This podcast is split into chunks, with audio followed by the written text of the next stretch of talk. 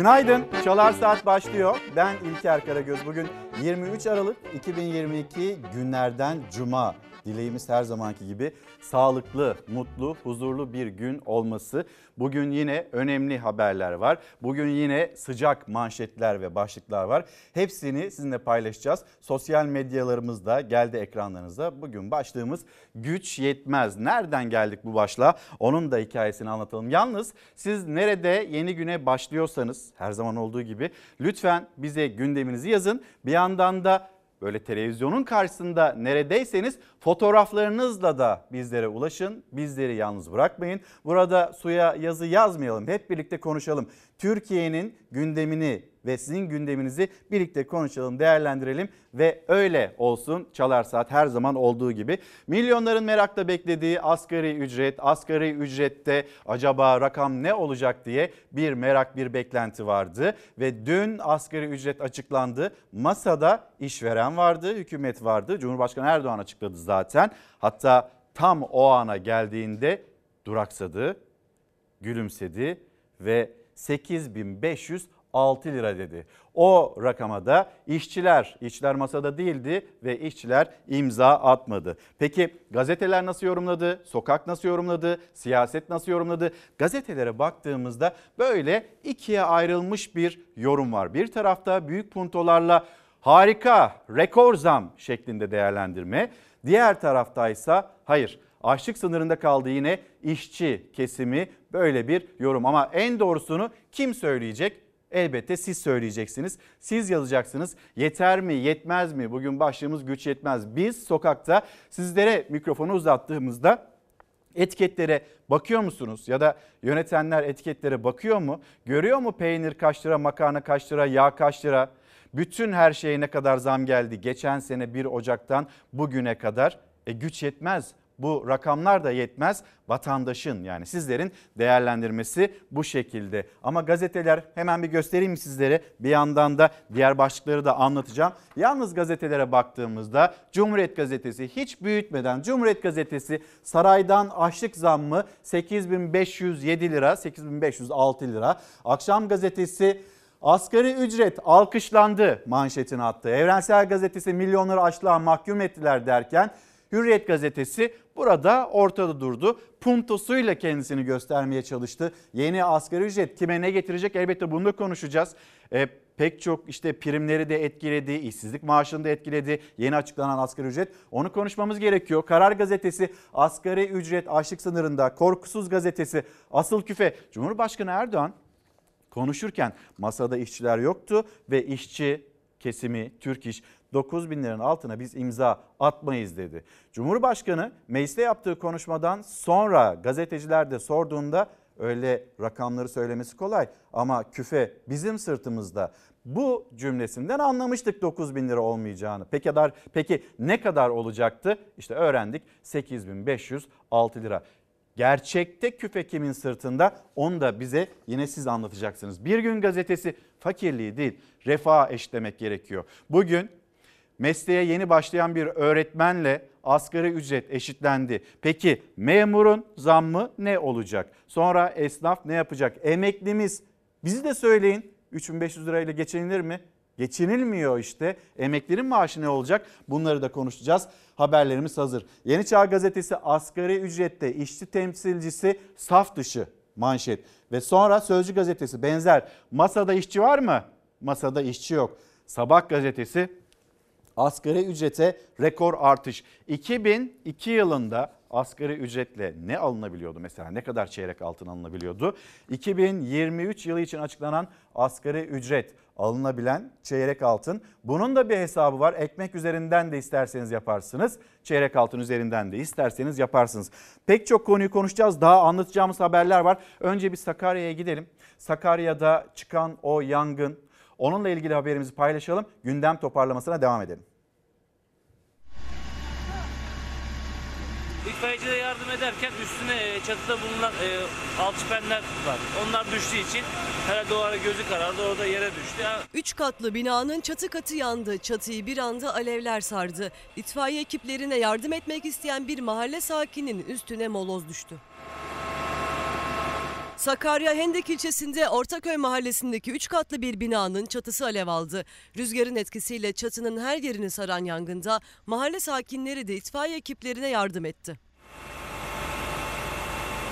O sırada ekiplere yardım eden bir vatandaş alev topuna dönen çatıdan düşen molozun altında kaldı. Şans eseri kazada hafif yaralandı.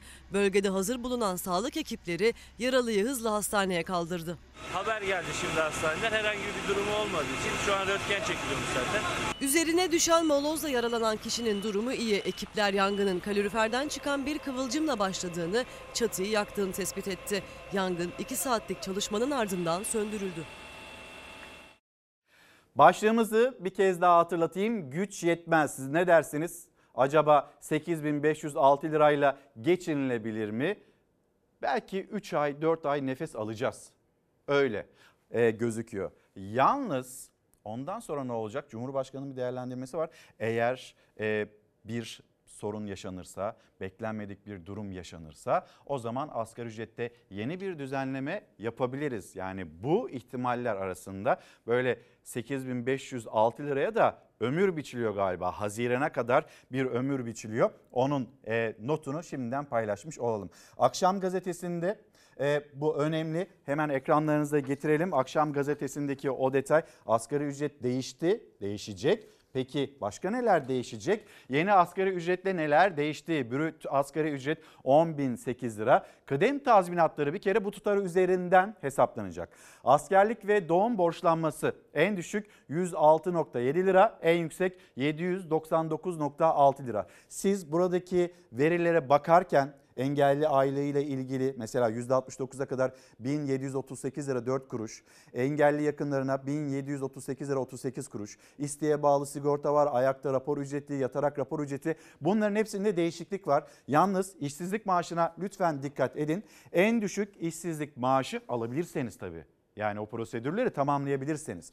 3971 lira. En yüksek işsizlik maaşı ise 7944 lira olacak. Genel sağlık sigortası priminde 332 lira 5 kuruş. Hemen bunun hatırlatmasını yapalım.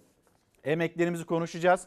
Emeklerimiz ve onların maaş zammı ne olacak? Böyle %54.5 seviyesinde bir zam gelecek mi acaba emeklilere ya da memurlara? Öyle gözükmüyor. Birazdan onu paylaşırız. Bir gün gazetesinin manşeti dikkat çekici. Tam da böyle ortada durarak iki tarafı da görerek ve anlayarak yapılan ya da açıklanan rakam nereye vardı? Bakın fakirliği değil refahı eşitliği. Asgari ücret 8506 lira olarak açıklandı.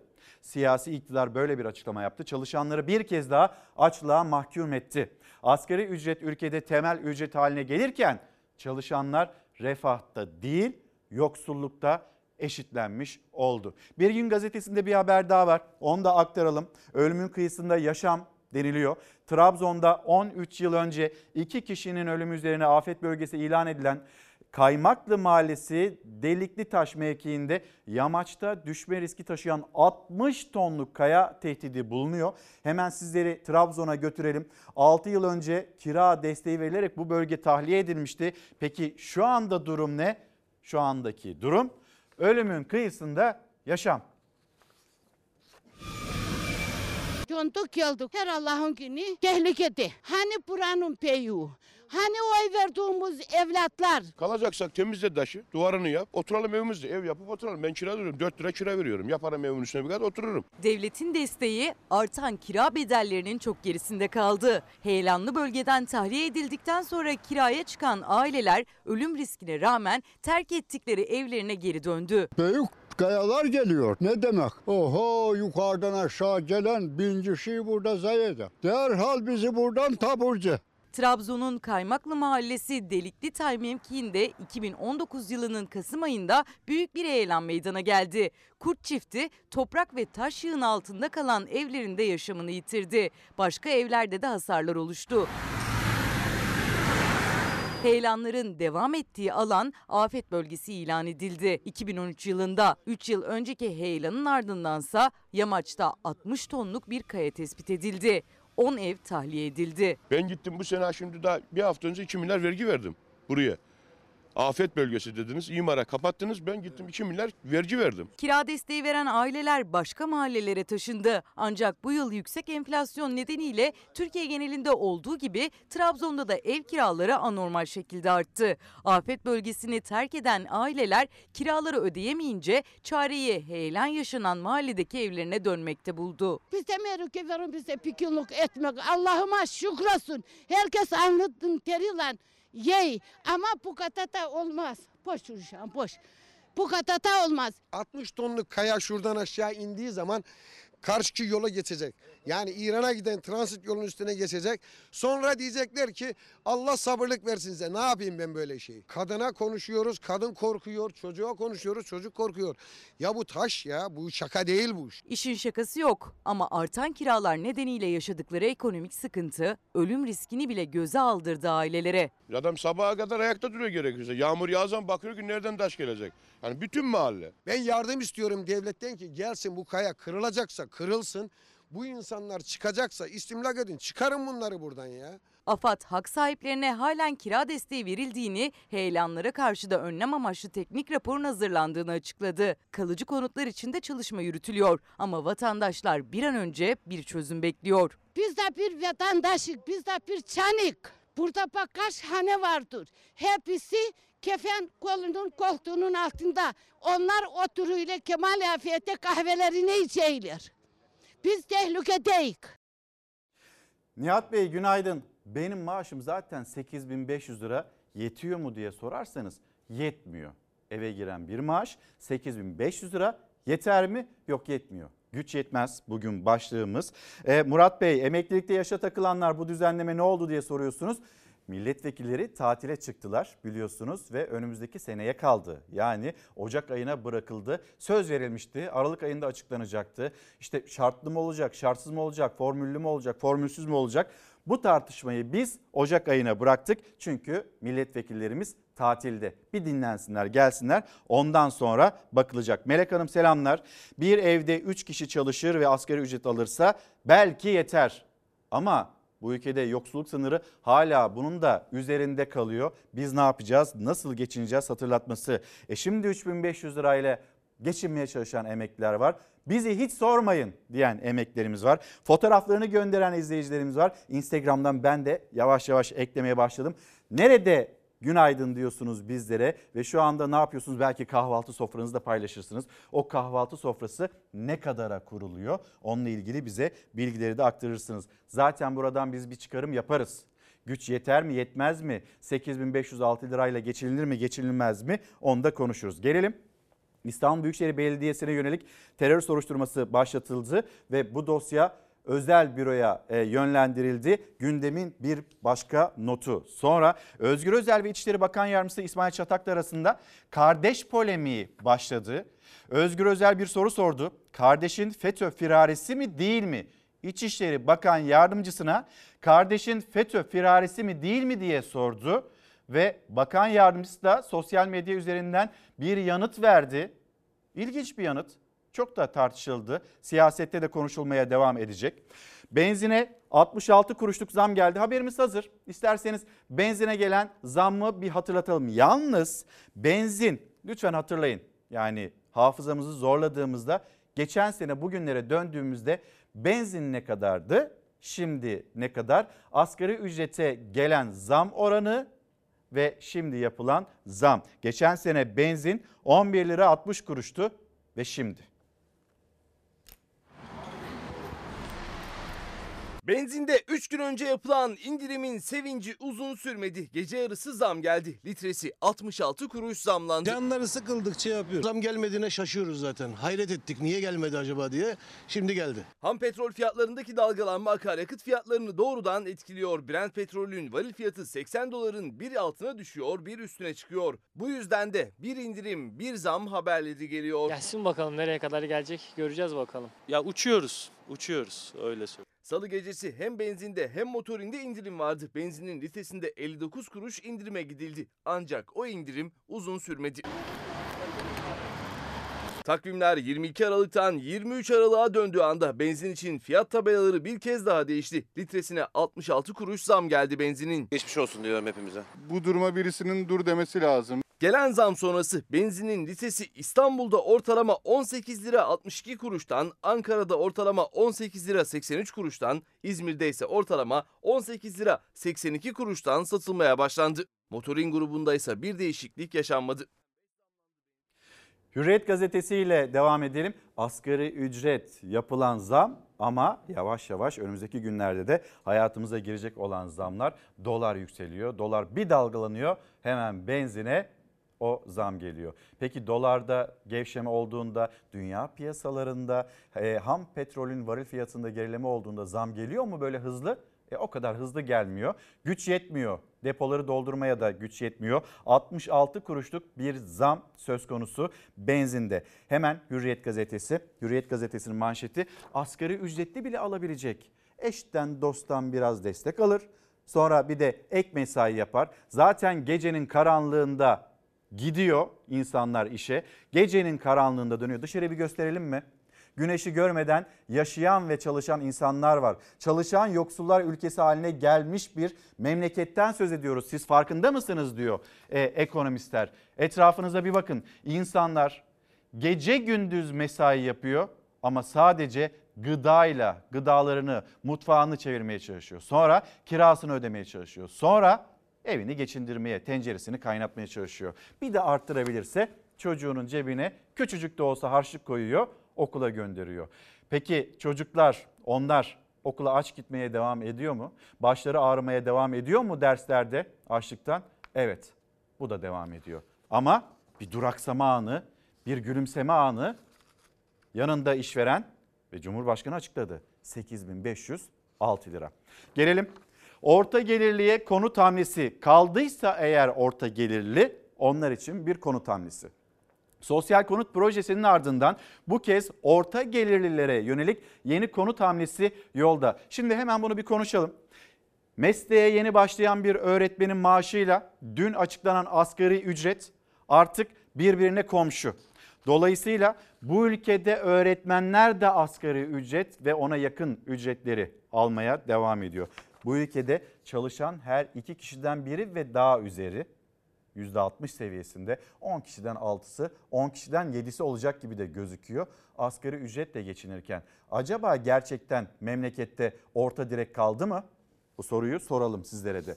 Bu hamlenin en önemli ayağı düşük kredi faizleri ve kampanyaya katılan özel firmalardan ev alınabilecek olması. Şehircilik Bakanı Kurum Hürriyet gazetesine açıkladı orta gelirliye konut hamlesini. Tekrar söyleyelim. İlk böyle proje, muhteşem proje Cumhuriyet tarihinin e, sosyal konut projesi olarak dillendirildiğinde asgari ücretli de alabilecek mi peki diye sorulduğunda Murat Kurum tabii eşten dosttan biraz destek alırlar. Ondan sonra bir de ek mesai yaparlar. Bu evleri onlar da rahatça ödeyebilirler demişti. Eşte dosta var mı diye soran yok. Yastık altındaki altınlar çıksın deniliyor. Yastık altında acaba bir altın var mı?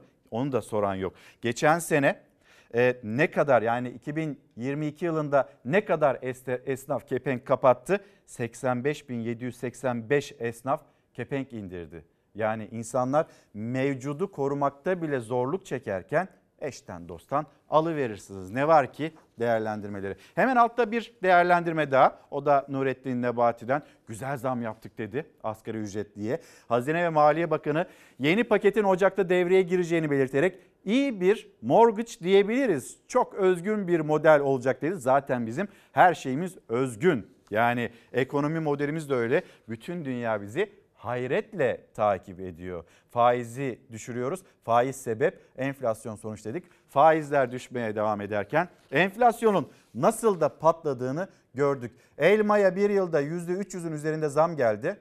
Biz asgari ücretin %54'lük zammını konuşuyoruz memlekette. Hadi bir bakalım sokak ne söylüyor asgari ücretle ilgili. Net asgari ücret 2023 yılında açıklanıyor. 8500 lira olarak mutabık kaldık. 8500 hayırlı olsun. Türk İş bugünkü mevcut sosyal ve ekonomik şartlarda 2023 yılı için belirlenen asgari ücretin çalışanların aileleriyle birlikte geçim şartlarını karşılamadığı görüşündedir. Kamuoyunun beklentisi de giderilmemiştir. Türk İş masada yoktu ama Türk İş Genel Merkezi'nin karşısındaki lokantada çalışanlar gibi milyonlarca asgari ücretlinin gözü ekranlardaydı. 2023 yılının yeni asgari ücreti %54,66 zamla 8506 liraya yükseldi. Asgari ücretlinin ilk tepkisi. Cumhurbaşkanı açıklıyor ama arkadan da zam işleriyle uğraşıyorlardır %90. Bugün ne açıklayacak? Yarın cebimize geri 10 bin lira, 11 bin lira olarak geri çıkacak. Patronum geldi, gözünüz aydın dedi. 8500 lira oldu asgari ücret, ben veremeyeceğim, mecburen iki elemanımı çıkaracağım dedi. Yani biz 7 kişi çalışıyoruz. Yani Sıcağı sıcağına. Daha dakikalar oldu açık. tabii ki, tabii ki. Bence hiç asgari ücreti artırmadan keşke fiyatları düşürselerdi, biz de işimizden olmasaydık. Asgari ücretten dolayı işten çıkartıldık. Devam edecek büyük bir ihtimal bu. Benimle birlikte şu anda 4 kişi çıktık aynı gün içinde. Dün çıkarttılar asgari ücret sebebiyle. Hem esnafın hem de Beştepe'nin trafiği oldukça hızlı akıyor ancak Türk İş'te derin bir sessizlik hakim. Başta Türk İş Başkanı olmak üzere yönetimden kimse konfederasyon binasına henüz gelmedi. Türk İş'in resmi teklifi 9 bin lira arkadaşlar. Verirlerse masaya oturup imzalarız. Vermezlerse o için meselenin içinde olmayız. Türk İş Başkanı 9 bin lira altına imza atmayız demişti. Beştepe'de kurulan asgari ücret masasında işçi temsilcisi yer almadı. Cumhurbaşkanı, bakan ve işveren vardı. 8500 lira olarak mutabık kaldık. Öyle mi? Evet. Keşke o sandalyeye bir işçi otursalar. Bu pahalılığa göre en kötü bir mutfağın masrafı şu anda 5 bin lira. Doğalgaz şu anda geliyor 2000 lira. Elektrik faturası 400. E ben kredi ödüyorum. 4000 lira da oraya gidiyor. Nasıl geçinilmeyecek? Taş mı yiyeceğiz? Bu asgari ücretle milyonlarca işçi ve ailesinin bu enflasyon karşısında, hayat pahalılığı karşısındaki kayıplarının giderilmesi mümkün değil. Geçtiğimiz yılın Ocak ayına göre %94, Temmuz ayına göre %50 oranında artış sağlanmış. E, yetmeyecek ki bu. Şu anda marketlerde belli olmadan %20 zam yapmışlar. E şimdi belli oldu bak yine zam gelecek. Üç çocuğum var okula gidiyorum meyve suyu alıyorum 450 lira ben sırf meyve suyuna veriyorum. Restoranda çalışan bir işçi olarak Evet. ailenizle en son dışarıda yemeğe ne zaman? Hanım üçüncü çocuğu hamileyken. Çocuk şu an 5 yaşında. 1 Ocak 2022'de asgari ücret 4253 lira olarak açıklandığında 313 dolara denk geliyordu. Temmuz'da yapılan ara zamla 5500 liralık asgari ücret karşılığı 329 dolardı. 22 Aralık itibariyle açıklanan 8500 liralık asgari ücret ise bugünkü kurla 455 dolara denk geliyor. Asgari ücret rakamı ülkemizin genel ekonomik ve sosyal görünümüyle de uyumludur. Beklediğiniz oldu mu? Yok olmadı. Alım gücü iyice düştü ya. Hiç heyecan yok. Borçlarımızı ödeyemiyoruz. Çocuklara doğru düzgün bakamıyoruz. Beklenmedik bir tabloyla karşılaşırsak bir ara düzenleme yapmaktan da kaçınmayız. Cumhurbaşkanı ara zam içinde kapıyı açık tuttu. İşverene asgari ücret desteği 250 liraya yükseldi. 2023 yılında bir asgari ücretlinin işverene maliyeti 11.759 lira artık. Sigortasıyla birlikte, yemeğiyle birlikte 20 milyara bulacak tabii ki. Bir çalışan. Aynen. Bizde 27-28 kişi çalışıyor. Şu anda asgari ücretle zam yaptı mıydık? Mecbur bir şekilde bütün menüme zam yapmak zorundayım. Veyahut da eleman çıkartmak zorundayım. Devlet bizim devletimiz, işçi bizim işçimiz, işveren bizim işverenimiz. Burada bir aile felsefesi var. Her işverenin de o şeye ulaşması imkansız. İşverenler de zor durumda, işçiler de zor durumda. İlginç çalışanınız bir sürü. var? 10. Şimdi 8500 lira oldu. Oldu işte düşünün artık. Zamma imza atan TİSK memnun ama asgari ücretli yapılan zammın yanında gelecek ayların getireceği enflasyonu hesaplıyor. İşverense gider artışını. Kimler bizimle birlikte, kimler nereden takip ediyor ve gündeminde ne var? Sizlerden hem fotoğraf bekliyoruz, hem takip bekliyoruz, hem de yorumlarınızı, düşüncelerinizi bekliyoruz. Instagram'da bir izleyicimiz göndermiş bile kedisiyle birlikte sabahın erken saatlerinde hemen uyanmış. Her sabah olmazsa olmaz demiş. Günaydın diyelim biz de selamlarımızı iletelim. Bekliyoruz fotoğraflarınızı ama en çok da düşüncelerinizi. Gelelim Sayın Vedat Bilgin, Çalışma Bakanı rekor zam yapıldığı söyleniyor ya bir de dolar hesabı var. Dolar üzerinden bir hesap yapmak doğru değil denilirken dolar hesabı yine e, Çalışma Bakanı tarafından yapılmış. 2002 yılında asgari ücret 84 184 liraydı. Dolar karşılığı 126 dolar idi. E şimdi 2023 için asgari ücret 8500 lira hadi 8506 lira öyle diyelim. Dolar karşılığı 455. 455 dolara denk geliyor. İyi mi? Aslında yapılan zam iyi.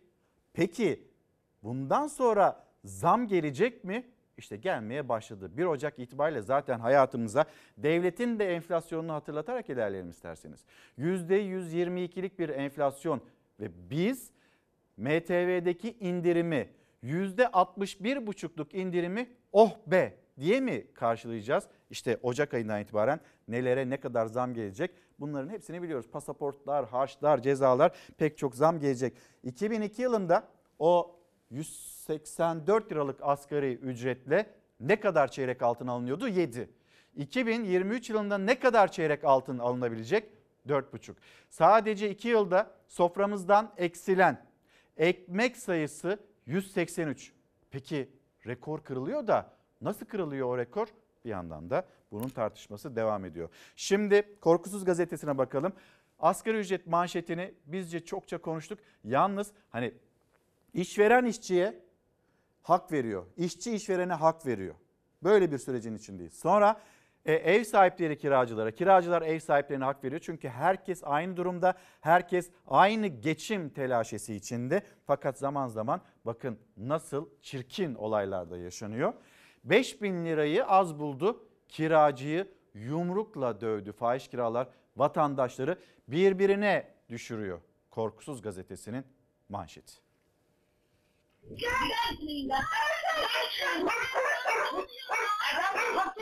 Bizim bahçeye girdi, kapıyı açıp oradan merdivenden çıktı ve benim kızıma doğru kapıya hücum etti.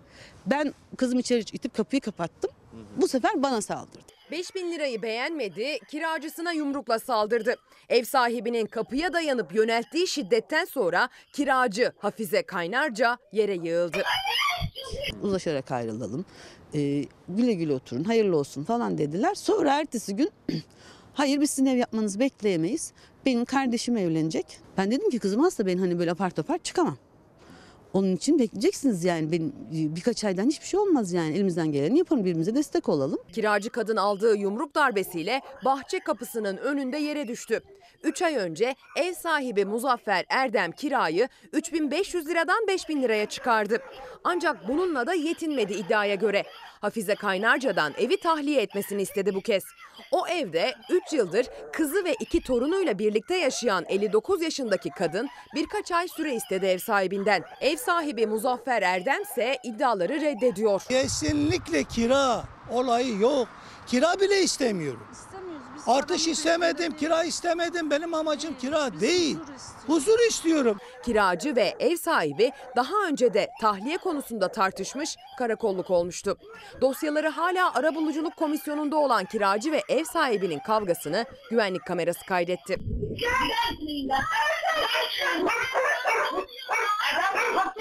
Olumlu gibi davranıp arkasından tacizlere başladılar. Cezasını çekmeli. Yani cezasını çekmeli. Bir aylardır taciz ediyor sonra. Çünkü ben şimdi çocuklarımla evde yaşama nasıl devam edeceğim? Edemem zaten. linda. Antalya döşeme altında yaşandı ev sahibi şiddeti. Muzaffer Erdem bitişik nizam evlerde yaşadığı kiracısına saldırdı. Hafize Kaynarca ev sahibinden şikayetçi oldu. Adam gözaltına alındı. Güvenlik kamerasının kaydettiği görüntülerde ailesi tarafından kiracısının evinden zorla çıkarıldığı görülen adam sevk edildiği adliyede serbest bırakıldı. Ev sahibi ise kira zammı iddialarını reddetti. Kendi evine gitmeye korktuğunu söyledi. Şikayetçiyim. Ben de darp yedim. Üç mahkememiz var bizim. Bu şimdiki olay değil yani. Tabii ben şimdi ya- eve gitmeye korkuyorum. Şimdi yine çok kızacağınız bir görüntü gelecek ekranlarınıza. Yalnız Bitlis'ten Ömer Bey göndermiş. Bakın Bitlis yeni güne nasıl başlıyor? Hikayede fotoğraf hızlıca ilerlemesin diye bu şekilde tutuyorum. Kusura bakmayın. Bitlis beyaza büründü günaydın diyor. Evler de TOKİ evlerine benziyor sanki Ömer Bey. Öyle mi değil mi? Onu da bize bir yazarsanız sevinirim. Sizlerden gelen fotoğraflar Onlara da birlikte bakalım. Şimdi yerel gazeteler önce İzmir'e gidelim sonra Adana'ya gidelim. Peki başka hangi illere uğrayacağız Savaş? Onları da bana söyle. İzmir'e gideceğiz. Adana'ya gideceğiz. Ondan sonra Niğde'ye gideceğiz. Afyonkarahisar'a gideceğiz, Edirne'ye gideceğiz. Bu illerimizden haberleri paylaşacağız. İşçinin dilim endişesi 9 Eylül gazetesi Cumhurbaşkanı'nın asgari ücret 8500 lira olarak açıklamasının ardından çalışanlarda vergi dilimi endişesi başladı. Yeni ücretle 4. ayda vergi dilimine girilecek ve asgari ücretin üstünde kalan miktar için vergi ödenecek. Bu yüzden Türk İş'in yeni hedefi vergi dilimini düşürmek ki zaten Türk İş masaya biz bu vergi meselesini düzenleyelim. Bu böyle olmuyor ve insanların yıl başında aldığı maaşla yılın sonunda aldığı maaşlar birbirini tutmuyor. Zaten geçinemiyor insanlar. Bu hatırlatmayla masaya oturmuştu. Bir de dünkü fotoğrafa döndüğünüzde işveren var, Cumhurbaşkanı var, Çalışma Bakanı var. İşçiler o masada yoktu. Ben adım gibi eminim muhtemelen diyeyim yine bir de şer koymuş olayım. İşçi kesimi, Türk İş, o sendika aranmıştır. Gelin buraya masaya oturun birlikte o fotoğrafı verelim denilmiştir. Ama Türk İş gitmedi. Peki bugünün şartlarında bir sendikaya telefon gelecek Beştepe'den. Beştepe'den bir telefon gelecek. Buyurun bekliyoruz sizi. Hatta bir de değil birkaç kez de gelmiştir belki o telefon. Ve sendika gitmeyecek. İşçiler gitmeyecek. Adana ve gitmediler bu arada. İlginç bir tavır, ilginç bir duruş.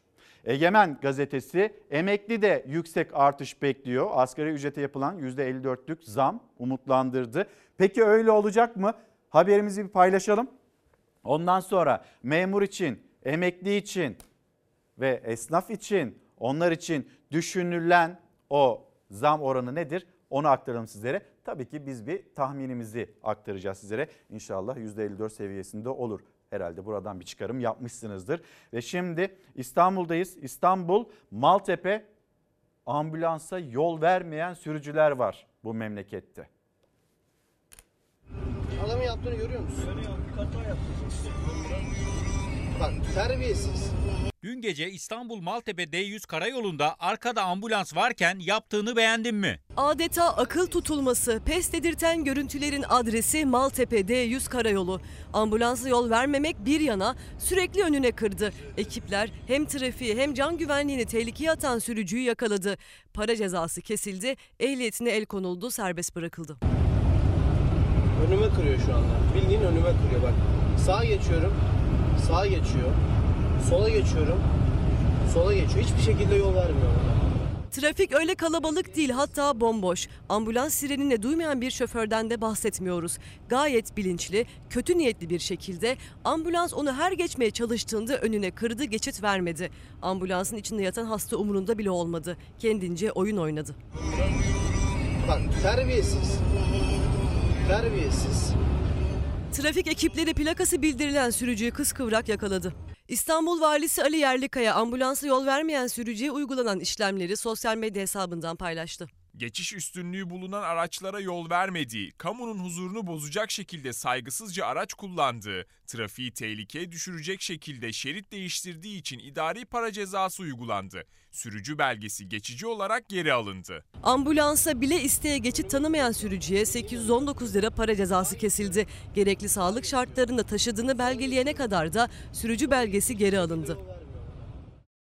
Sami Bey günaydın. Rize limanı ağlarımızı hem kontrol ediyoruz hem de böyle tadilattan mı geçiriyorsunuz, tamir ediyorsunuz anladığım kadarıyla. Bir de fotoğraf paylaşmış hemen burada yakalamışken göstermiş olayım. Burası İzmir Limanı Sami Bey'e, balıkçılarımıza, balıkçı esnafına da günaydın diyelim. Mine Gürses selamlar. Kuzey Kıbrıs Türk Cumhuriyeti'nden yazıyor bizlere.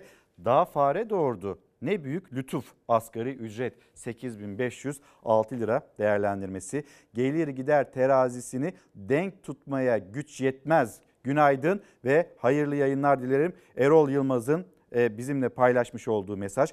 Konya'dan sevgiler yeni asgari ücretle çok kişi işini kaybedecek. Evet az önce de haberimizde izlemişsinizdir. Önce patron hayırlı olsun dedi. Sonra da 7 çalışanınız biz iş yerinde iki kişiyi de işten çıkartacağını söyledi. Bir dengesizlik içinde denge bulmaya çalışıyoruz. Ama bir tarafta işçi de geçinemiyor. İşçi geçinemezken patrona hak vermeye çalışıyor. Patron ben nasıl idare edeceğim diyor. Ama yönetenler katına baktığınızda onlar otomobil siparişi veriyorlar. vatandaş ne halde ne kadar farkındalar. Çok dengesiz günlerden geçiyoruz. Ee, bakayım izleyicimizin ismini görebilir miyim? Onu da paylaşayım. Eylül. Şimdi bu arada Konya'ya da gideceğiz. 11 büyük şehrin belediye başkanı onlar Konya'da buluştular ve biz de oradan bir yayın gerçekleştireceğiz. Sonra dünyadan haberleri pay- paylaşacağız. Sonra İyi Parti lideri Meral Akşener Çalar Saat'te konuğumuz olacak. Kendisiyle gündemi değerlendireceğiz, siyaseti değerlendireceğiz ama elbette ekonomiyle başlayacağız. Sizin de mesajlarınız varsa Instagram'dan da Twitter'dan da bize ulaşabilirsiniz. Güç yetmez başlığı altında konuşuyoruz sizlerle. Fotoğraflarınızı bekliyoruz. İlginç bir fot- e, mesaj var. Sibel Hanım günaydın. Diyor ki düğüne, doğuma gümüş ya da bakır hani böyle hediyelerle gideceğiz. Altına da güç yetmiyor. Bu arada gümüş de değersiz değil, bakır da değersiz değil. Böyle böyle günlerden geçiyoruz. Şimdi Iğdır'a gideceğiz. Iğdır'da meydana gelen trafik kazası.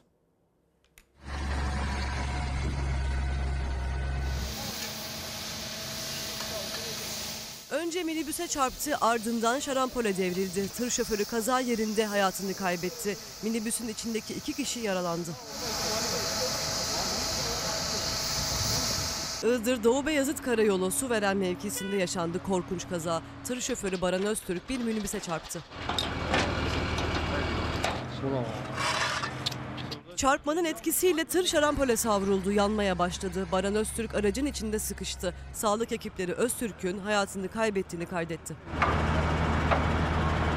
İtfaiye ekipleri yangını söndürürken sağlık ekipleri tırın çarptığı minibüsteki iki yaralıyı Iğdır Devlet Hastanesi'ne kaldırdı. Kazayla ilgili soruşturma başlatıldı. Hep birlikte bir de Niğde'ye gidelim. Sonra memleketimizde sahte doktorlar onlar da türedi. Tekirdağ'da karşılaştık, Erzincan'da karşılaştık.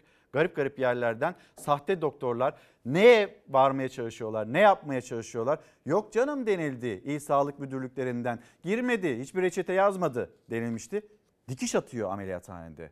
Bunun fotoğrafı var. Bunun yani bunun biz nasıl değerlendireceğiz? Sağlık Bakanlığı onlarla ilgili nasıl bir hamle yapmıştı? Onu da konuşalım. Niğde vatandaşın sigortası attı. Zorunlu trafik sigortası geçen yıla göre 4-5 kat arttı.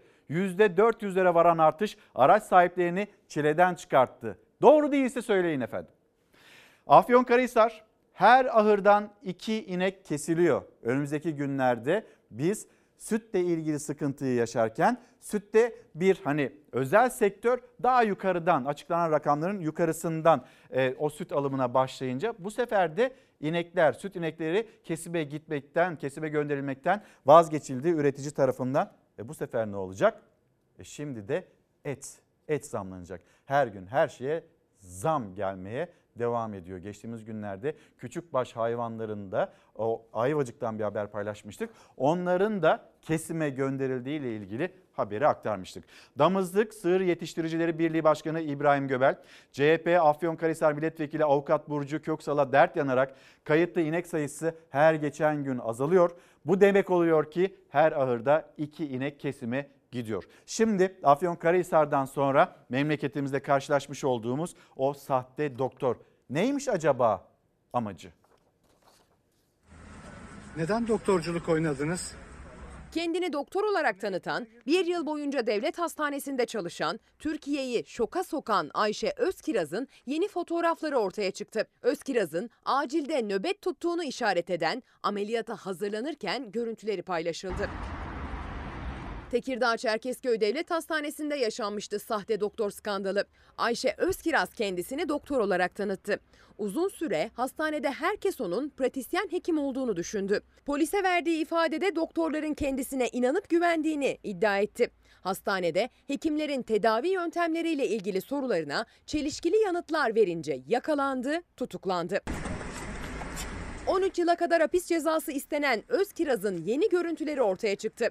Fotoğrafların birinde Özkiraz acilin önünde, fotoğraf sahte doktorun acilde nöbette olduğuna işaret ediyor. Ameliyatlara girdiniz mi? Ameliyatlara da giren sahte doktorun yine bir ameliyata hazırlık anı da var görsellerde. Ayşe Özkiraz'ın hazırladığı sahte tuz sınav sonucunda temel tıp bilimlerinde 115 doğruyla, klinik tıp bilimleri testinde 107 doğruyla kendini üstün başarılı göstermeye çalıştığı da ortaya çıktı. Neden doktorculuk oynadınız? Özkiraz'ın eğer yakalanmasaydı hedefinin Ankara Şehir Hastanesi olduğu iddia edildi. Günaydın, hayırlı cumalar. Bir çiftçi olarak zirai ilaçlara, mazota ve gübre fiyatlarına güç yetmez. Zaten yetişemiyoruz.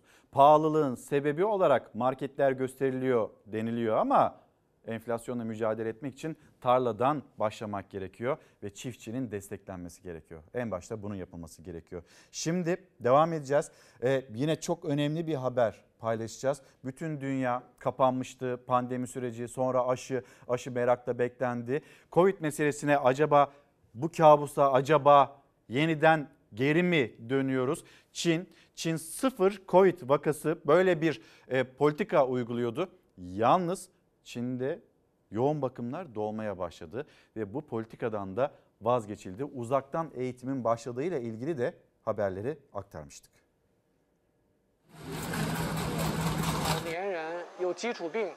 Sıfır Covid politikasından vazgeçen Çin'de salgın hız kazandı. Yoğun bakım servisleri dolmaya başladı. Dünya Sağlık Örgütü artan vakalar karşısında endişeliyiz açıklaması yaptı.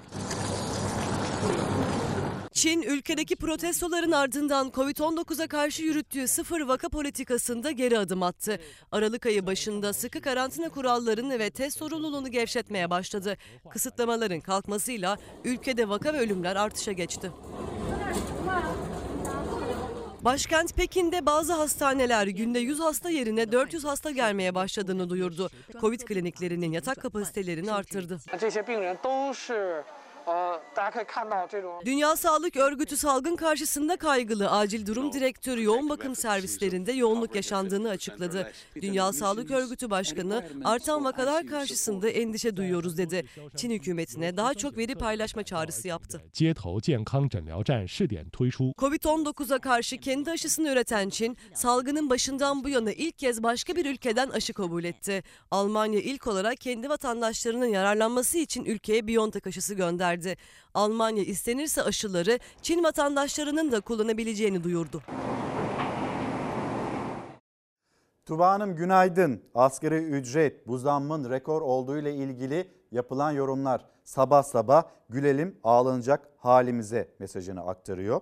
Bu memlekette kaymak tabaka hariç halkın hiçbir şeye gücü yetmez, güç yetmez başlığını paylaşıyor bizimle de Ender Bey. Kendisine de günaydın diyelim. Yeni Çağ Gazetesi arkamızda ya da gelsin. Gıda fiyatları sadece bir ayda %8.3 artmışken ki insanlar sadece gıdaya bütçe ayırabiliyorken, mutfakta tencereyi kaynatmaya çalışıyorken 8506 lira yeter mi? Zam oranı güzel mi? Güzel. Peki yetecek mi? Bir pahalılık var mı hayatımızda? Söylendiği gibi 2023 yılında düşecek mi o oran? Yani enflasyonun, fiyat, fiyatların artış hızının düşmesi ne kadar hayatımızda gerçek olacak? Onu elbette yaşayarak göreceğiz. Ama bir duraksama anı, bir gülümseme, bir müjde 8506 lira. Hatta 8500 lira dedi Cumhurbaşkanı da 8506 lira olduğunu sonradan öğrendik. Bir sokağa çıkalım mı? Bir size soralım mı acaba bu para yeter mi? Bir etiketlere bakalım. Bugün asgari ücret de açıklandı.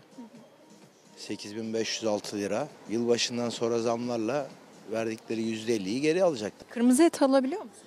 Yok alamam. Küçük butlardan alıyorum hepsi o.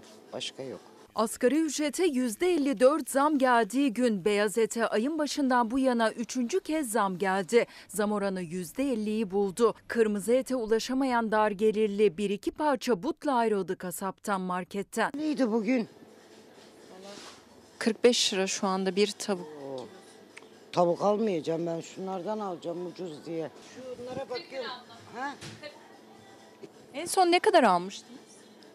Vallahi bilmiyorum 24 müydü? Yüksek enflasyon hepimizin canını yakmış olsa da aldığımız önlemler onun da boynunu aşağıya kırmış durumdayız. Enflasyonla ilgili de Bu ay inşallah yıl sonundaki enflasyon hedefimiz olan %65 bandında yılı kapatmış olacağız. Enflasyonun boynunu kırdık diyen Hazine ve Maliye Bakanı Nurettin Nebati bir gün sonra yılı %65 ile kapatacağız dedi. Mevcut enflasyon %84, dar gelirlinin derdi ise gıda enflasyonu %102. Hepsi asgari ücrete yapılan zammın çok üstünde. Ne kadar zam yaparlarsa yaps- yapsınlar yetişmeyecek yani. Fiyatlar yükseldikçe bizim alım gücümüz yük- şey düşüyor. Asgari ücret?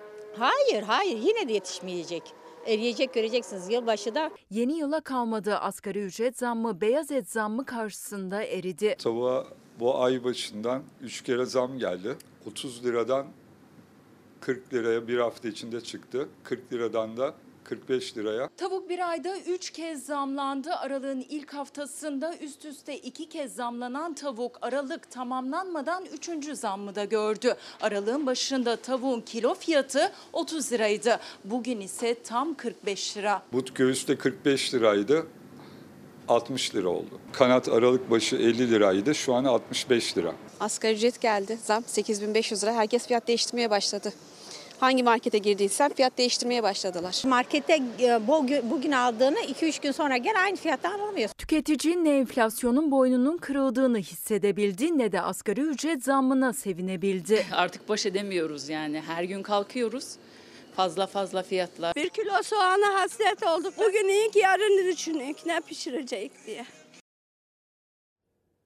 Güç yetmez. İşte bu haberden çıktı ve size sorduğumuzda yetmiyor. Yetmeyecek zaten. Emekliler, emeklileri zaten hiç sormayın. Peki emeklilerle ilgili beklenti nedir? Ne kadarlık bir zam esnaf için mesela? Esnaf, çiftçi ve emekliler için %17,5'luk bir zam bekleniyor. Enflasyon farkı, refah farkı ne kadar yansıtılacak bu şartlar altında her gün her şey zam gelirken bakın Harun Bey, Harun Kılınç bize e, Twitter'dan ulaştığı güç yetmez başlığı altında diyor ki yeni asgari ücret Şubat'ta alınacak. Gıda fiyatları şimdiden arttı. Etin fiyatı 149 liradan 199 liraya çıktı. Ve işte beyaz et, tavuk bir ayda yüzde ne kadar yanlış da söylemeyeyim bir ayda yüzde 50 zamlandı tavuğun fiyatı. Peki nasıl olacak? Nasıl yetecek? Asgari ücrete yapılan zam yüzde 54. Bir ayda tavuğa gelen zam yüzde 50. Yani önümüzdeki günlerde uçup gidecek mi acaba bu ücretler? Ee, SSK, staj SSK başlangıcı olsun diyen arkadaşlarımız gördüm. Hemen de okuyayım. Acaba duyarlar mı sesinizi? Neler neler söylediler EYT'liler için. EYT'liler gündeme alacağız. Hazırlığımız tamam. Formülsüz olacak. Yok yok sonra formüllü olacak. Bu tartışmalar. EYT soruldu. Hazine ve Maliye Bakanı'na. EYT mi? Ne EYT'si? O neydi diye karşılık verdi. Demek ki Aralık ayını anlatıyormuş. Hiçbir şey olmasa bile kesinlikle bir şey olmuş da biz fark edememişiz o dönemde. Aslında Aralık ayında gelmeyeceğini Nurettin Nebati bu şekilde bizlere söylemiş, izah etmeye çalışmış. Ocak ayına kaldı. Staj SSK başlangıcı olsun denilirken sizlerden çokça mesaj gelirken o kadar söz verildi. EYT'liler bile bekletiliyor. Acaba sizin isteğiniz yerine gelir mi? Nasıl bir ekonomi gazetesine bakalım mı Savaş? O gazetede Nurettin Nebati'nin de bir açıklaması var. Hemen bir paylaşalım. İşte nasıl bir ekonomi gazetesi Nurettin Nebati. Bakalım kredi garanti fonu ee, ve burada bankalara sermaye desteği verilecek. Yanlış haberi mi seçmişiz? Evet yanlış haberi seçmişiz. O zaman şöyle yapalım. Hazine ve Maliye Bakanı Nurettin Nebati iş dünyasının finansmana erişimini kolaylaştırmak amacıyla önümüzdeki günlerde bir çalışmanın daha doğrusu Ocak ayında o çalışmanın hayata gireceğini anlatıyor, paylaşıyor bizimle. Bizi bir tek yoran enflasyon. Sadece sizin mi? Vatandaşı Şimdi diyor ki aslında Nurettin Nebati küfe bizim sırtımızda. Değil, değil. Çünkü devlet malzeme ofisi o lüks otomobiller boynunu işte ısıtan sonra koltuktayken masaj yaptıran o koltukları alıyorsa sizi enflasyon çok zorlamıyor olabilir. Ama vatandaşı zorluyor. Sonra bizi bir tek yoran enflasyon yıl sonu e, sonunu hedefimiz olan yıl sonu hedefine bakın efendim %65 bandında kapatmış olacağız. Yılbaşından baktığınızda %100'lük bir zam olabilir ama Temmuz'dan, Haziran'dan, Temmuz'dan baktığınızda asgari ücrete yapılan, gelen e, zam da %54 bu seviyede. Devam edelim. memurlar, emekliler. Onların beklentisi var. Sizlerden çokça mesaj da geliyor. Hadi sizin sesiniz de duyulsun artık.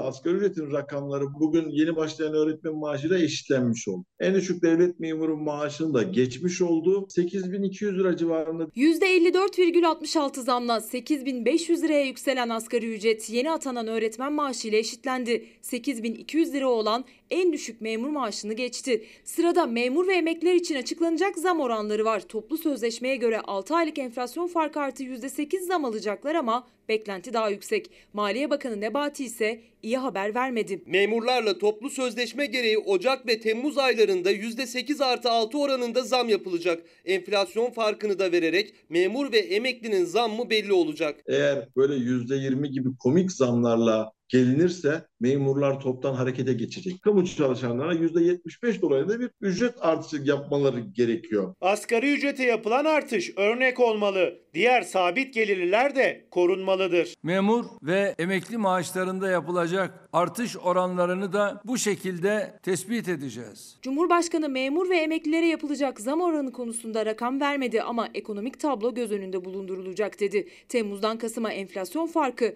%13,33. Aralık ayı enflasyonu farkı belirleyecek. Oradan 7'yi düşeceğiz. Temmuz ayında aldığımız %7'yi düşeceğiz. Sonra 8'i ekleyeceğiz. Temmuz'da toplu sözleşmeden kaynaklı %7 zam verildi. Enflasyon farkından o rakam çıktığında Aralık ayı beklentisiyle enflasyon farkı yaklaşık 10 puan olacak. Artı toplu sözleşmeden gelen %8 eklenecek. SSK Bağkur emeklilerine de sadece enflasyon farkı oranında zam yapılacak. %36 oranda da bir refah payı uygulamasının yapılması bir mecburiyet haline gelmiştir. Hükümet bundan kaçamaz. Sebzedeki artış %19 oranında. Ekmek fiyatları bir yıldır baskıyla durduruluyor. Ekmek fiyatları 5 liradan 7,5-8 liraya çıkacaktır. Fırıncıların öyle talepleri var. Emeklilere enflasyon kadar artış yapılacak. Yani bunun anlamı ne? %20 civarında artış. Şimdi 3500 lira alan emekliye %20 zam yaptığınız zaman sadece 700 lira eder. Emekli maaşından geçinemiyor. Nasıl geçineceğiz ki? Bir tane de torun okuduğum, bir de hanım var. 5 milyar maaş var benim. Doğal gazı alıyoruz. 1000 lira yetmiyor ayda. Ondan bundan ödünç bul, borç bul falan da işte geziliyoruz böyle. En düşük emekli maaşı 3500, ortalama emekli maaşı ise 4500 lira. Yani yeni asgari ücretin yarısı. Şimdi beş buçuk mesela asgari ücret. Ben dört buçuk alıyorum. Sekiz buçuk oldu asgari ücret. Şimdi sekiz buçuk olduysa ben yedi buçuk alacağım galiba. Yok size o kadar zam gelmeyecek maalesef. Enflasyon farkını veriyorlar ya. O zaman altı buçuk mu alacağım? Daha da mı az? Ne bileyim, ne diyeyim? Enflasyon yüzde yirmi falan olur emekli. Reis tutar bunu yüzde kırk, yüzde elli verebilir yani. Hangi ülkede yaşıyorsun? Ya yapar bunu yapar. Peynire gücün yetmiyor, zeytine gücün yetmiyor. 3500 lira, 8000 10 bin lira yapacaklar mı? Kısa ve net ya asgari ücrete kadar bizim de maaşımız olsun.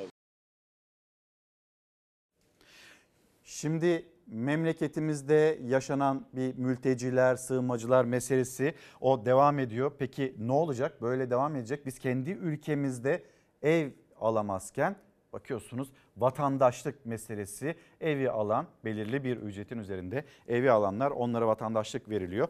İşin bir tarafı bu. Yani Türkiye, Türkiye'deki demografik yapının bozulması. Diğer tarafı insanlık boyutu elbette. Ne olacak bu insanlar? Küresel güçler gittiler ülkelerini sömürmek için o insanların başlarından aşağı o bombaları yağdırdılar ve insanlar da yeni bir hayat için batıya doğru evlerinden uzağa doğru kaçmaya çalışıyorlar. Bugün gazetelerinde manşetlerinde vardı. Akşam gazetesinde hemen bir bakalım akşam gazetesine. Bizim de hazırladığımız bir haber var. Ee, onu da aktaralım istiyoruz sizlere. Memleketin iki farklı adresinden göçmenler onların yaşadıkları çile, zorluk, çığlıklara aldırmadan bizi denize döktüler. Kuşadası'nda Yunan unsurları tarafından geri itilen göçmenlerden biri hamile, iki kadın, biri hamile, iki kadın öldü. Var mı burada bir vicdan? Yok hiç olmadı zaten. Eğer öyle bir şey olsaydı gidip de onların evlerinin tepesine bomba yağdırmazlardı. İnsanların hayatlarını karartmazlardı. Kurtarılan 43 göçmen dehşet anlarını şöyle anlattı. Çığlıklarımıza aldırış etmeden bizi denize dökmeye çalıştılar. Akşam gazetesindeki bir haberdi ve şimdi bizim haberimiz.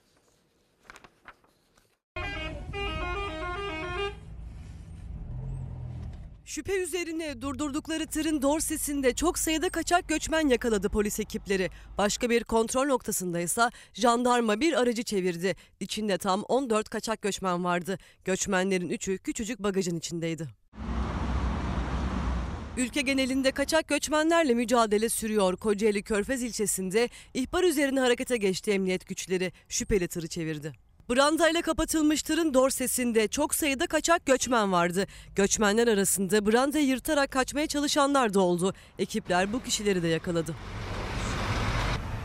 Kocaeli'nde yakalanan göçmenler belediye otobüsüne bindirildi ekipler tarafından. Göçmen kaçakçılığı ile mücadele şube müdürlüğüne götürüldüler. Tırın şoförü ise sorguda.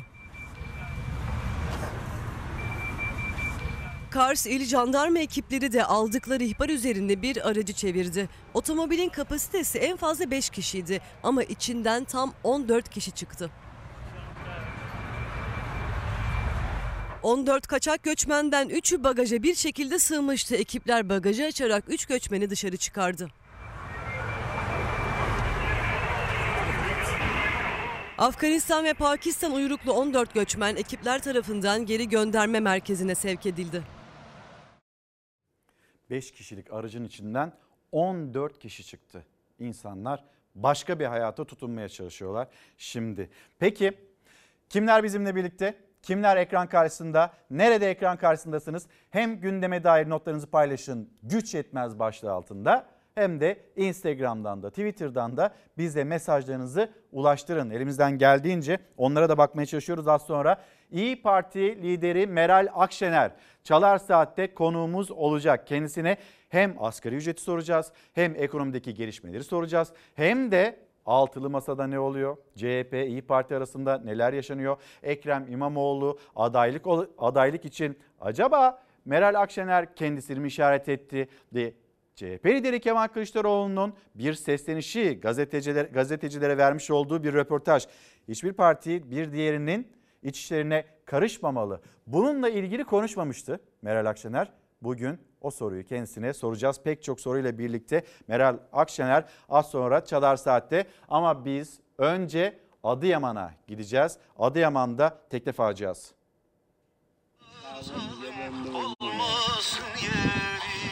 Faciadan sadece saatler önce çektiler görüntüleri. Tekneyle balık tutmaya çıkan 3 kişi teknelerinin alabora olması sonucu suya düştü. Bir kişi yüzerek karaya çıktı.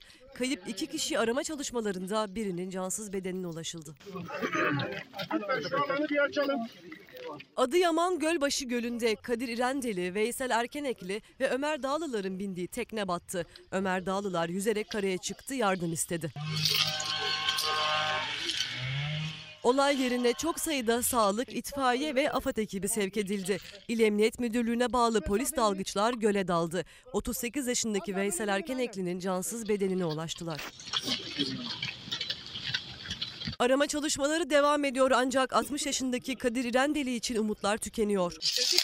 Benden önce nerede çıktı bu dedi. Balıkçı Kadir İrendeli'nin tekne batmadan saatler önce türkü söylerken görüntüleri paylaşıldı.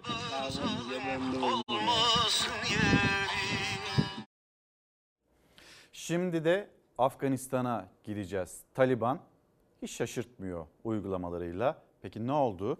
Kız öğrencilerin üniversiteye gitmesi tamamen yasaklandı. Yine de her şeye rağmen kadınlar büyük bir cesaret göstererek hayır dedi. Afganistan'da onlar ses yükseltti. Bu yasak e, gerçekten İslami de değil, insani de değil. Dolayısıyla böyle bir yasağı e, ee, biz reddediyoruz. Yani doğru bulmuyoruz. Afgan kadınlar kız öğrencilere getirilen üniversite yasağını protesto etti. Ankara Taliban'a tepki gösterdi. Afganistan'da Taliban yönetiminin kız öğrencilerin üniversite eğitimini askıya alma kararına tepkiler dinmedi. Afgan kadınlar yasağa karşı başkent Kabil'de toplandı. Eşitlik ve özgürlük sloganları atarak Taliban'ı protesto etti. Selam hizmet hamegi.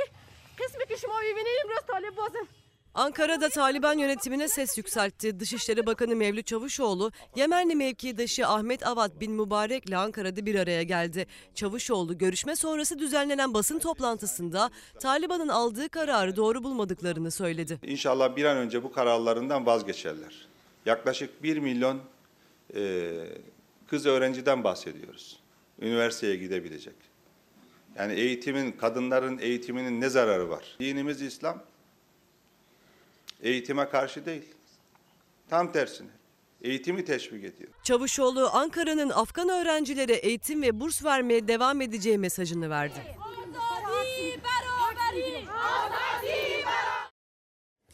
Meseret Hanım günaydın diyor ki Meseret Hanım güç yetmez oturduğumuz sitede görevlilerin sayısını azaltmaya karar verildi bile. Peki buradaki dengeyi, ekonomideki dengeyi kim bozdu? İnsanlar refah içinde hem çalışmak istiyorlar hem geçinmek istiyorlar, evlerini geçindirmek istiyorlar, evlatlarını büyütmek istiyorlar.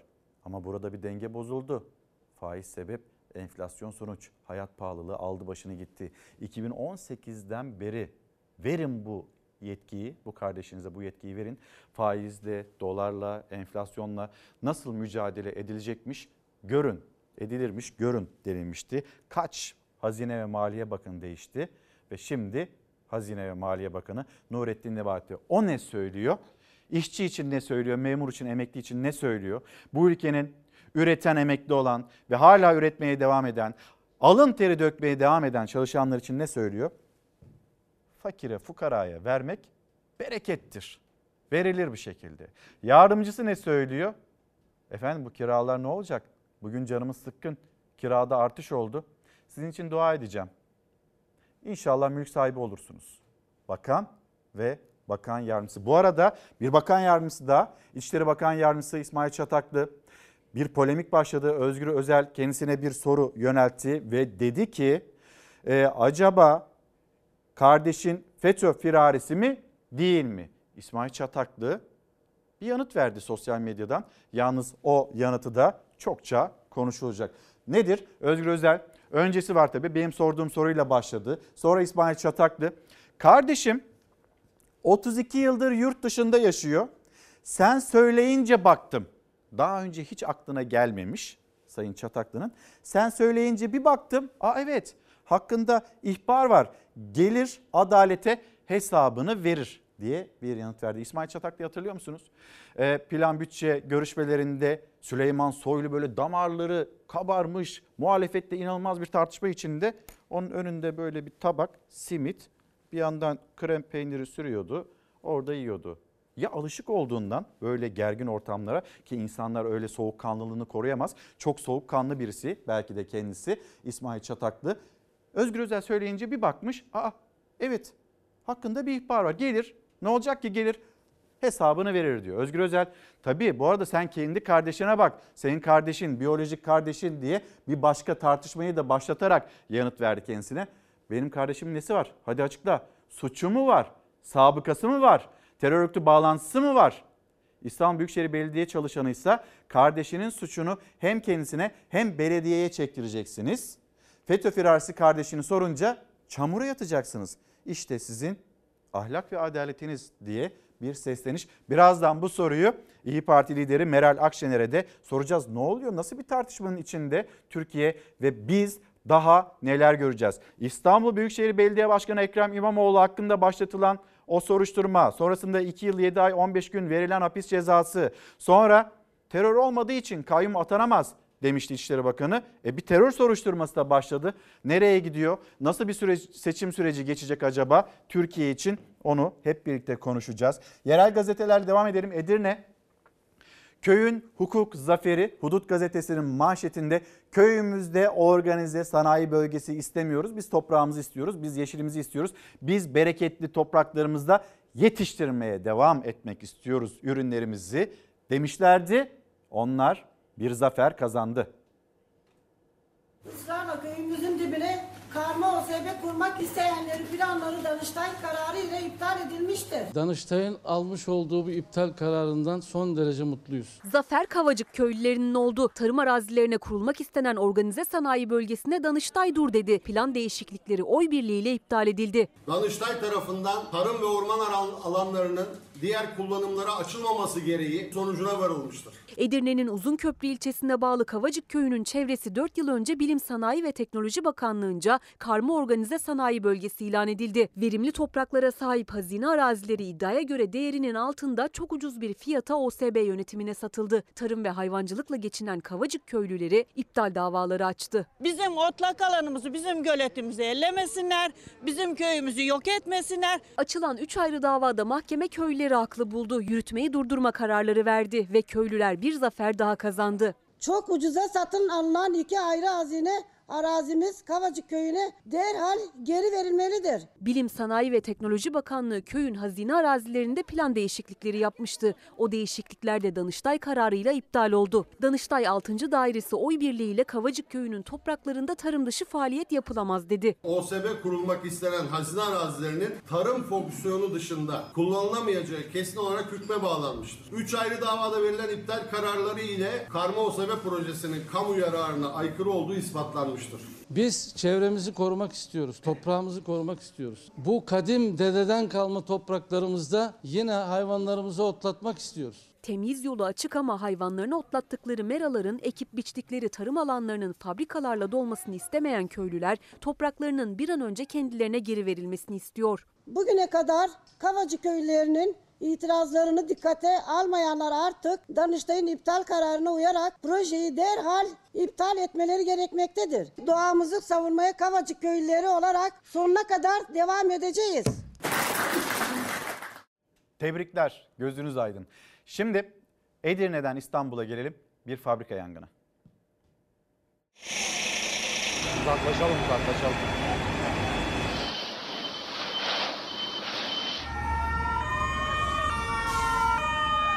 İçeride bayağı bir kimyasal madde var. Biz araba filtresi üretiyoruz. Bayağı bir rulo kağıtlar var. Ekmekleri dağıttım, bulaşıkları yıkıyordu. Diler bir itfaiye sesi geliyor. Oğlum bir dışarıya bakın dedim. Bir de duyduk ki patlama olmuş. Yemekhanede çalışan işçinin iddiasına göre patlama oldu ardından yangın çıktı. Plastik üzerine üretim yapan fabrikadan yükseldi alevler. Öğle saatlerinde çıkan yangın akşam saatlerinde güçlükle kontrol altına alındı. Şu an her an daha tehlike bitmiş değil diyor yani. Ee, öğlen yemeğinde alt katta yemek yiyorduk. Öğlen paydasındaydık. Ee, Üst kattan bir ses geldi. Bir anda elektrikler gitti. Yangın tüplerini alıp yukarı çıktık. Yukarıya çıkarken bayağı bir duman şeklinden y- yüksek bir duman komple siyah üstümüze geldi. İstanbul Eyüp Sultan'da bir fabrika saatlerce yandı. Bir işçinin yaralandığı yangın 3 saat süren çalışma sonunda ancak kontrol altına alınabilmişti. Birden büyüyen alevlere toplam 33 itfaiye aracı ve 155 personelle müdahale edildi. Yangının bitişikteki fabrikalara sıçramaması için canla başla çalıştı ekipler. Alevlerin yükseldiği fabrikaya yakın tüm işletmeler boşaltıldı. Çevredeki yollar trafiğe kapatıldı.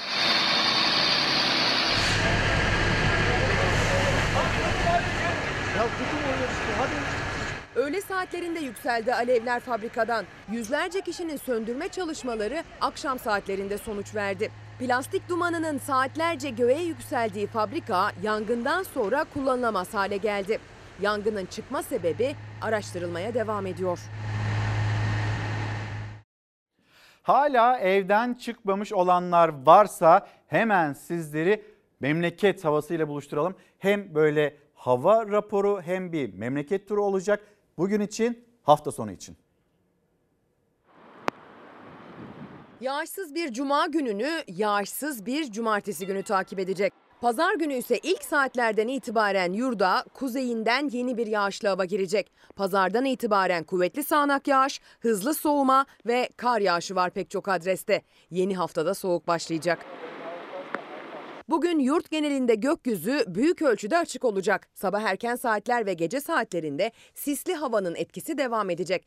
Karadeniz ve Akdeniz kıyılarında sis nispeten seyrek. Ancak batı bölgelerle Orta ve Doğu Anadolu'da yoğun sis görüş mesafesini düşürmeye bugün de devam ediyor.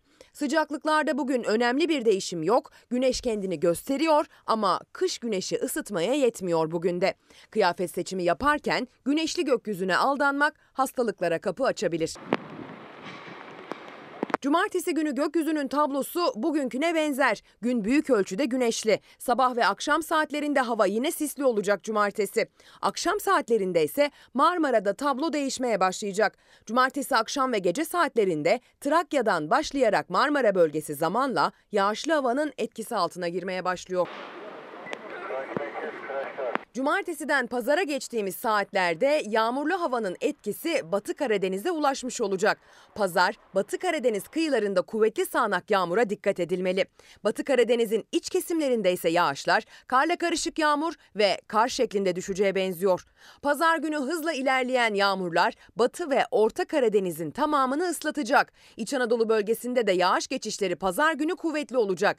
Başkent Ankara'da dahil İç Anadolu bölgesinin genelinde kuvvetli yağışlar, karla karışık yağmur ve yükseklere büyük ölçüde kar şeklinde düşecek. İç Anadolu bölgesinin doğu illerinde yoğun kar yağışı etkili olacak pazar günü. Yağışlı havanın batıdan doğuya hareketi pazartesi günü de devam edecek. Pazardan pazartesiye geçerken ve pazartesi günü zamanla Doğu Anadolu bölgesinin tüm illeri yağışın etkisi altına girecek. Doğuda yağışlar büyük ölçüde kar şeklinde düşecek. Doğu Karadeniz ile Güneydoğu Anadolu bölgelerinde de hava yağışlı olacak yeni haftaya başlarken. Batıdaysa bugünden bakıldığında pazartesi yağışsız ama soğuk bir hava hakim olacak.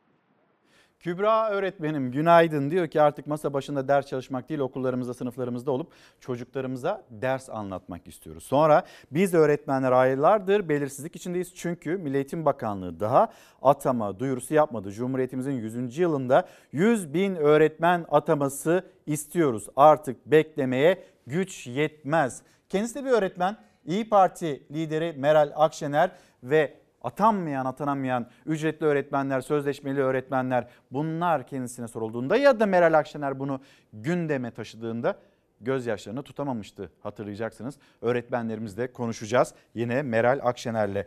Ama asgari ücret siyasetteki tartışmalarına bakalım mı? Hep birlikte bir kez daha Sabah gazetesi ve Sözcü gazetesi Sözcü gazetesinin manşeti ben şimdiden söyleyeyim sizlere e, işçi o masada yoktu. İşçi bu karara imza atmadı. Eminim ki öyle olmuştur. Beştepe'den telefon gelmiştir birkaç kez ama işçi buna rağmen o davete rağmen gitmemiştir. Ya da gitmedi. Günümüz şartlarında bu ne kadar mümkün? Neyse Sabah gazetesi manşetine baktığımızda asgari ücrete rekor artış, milyonları sevindiren tarihi artışı açıklayan Başkan Erdoğan şu mesajı verdi.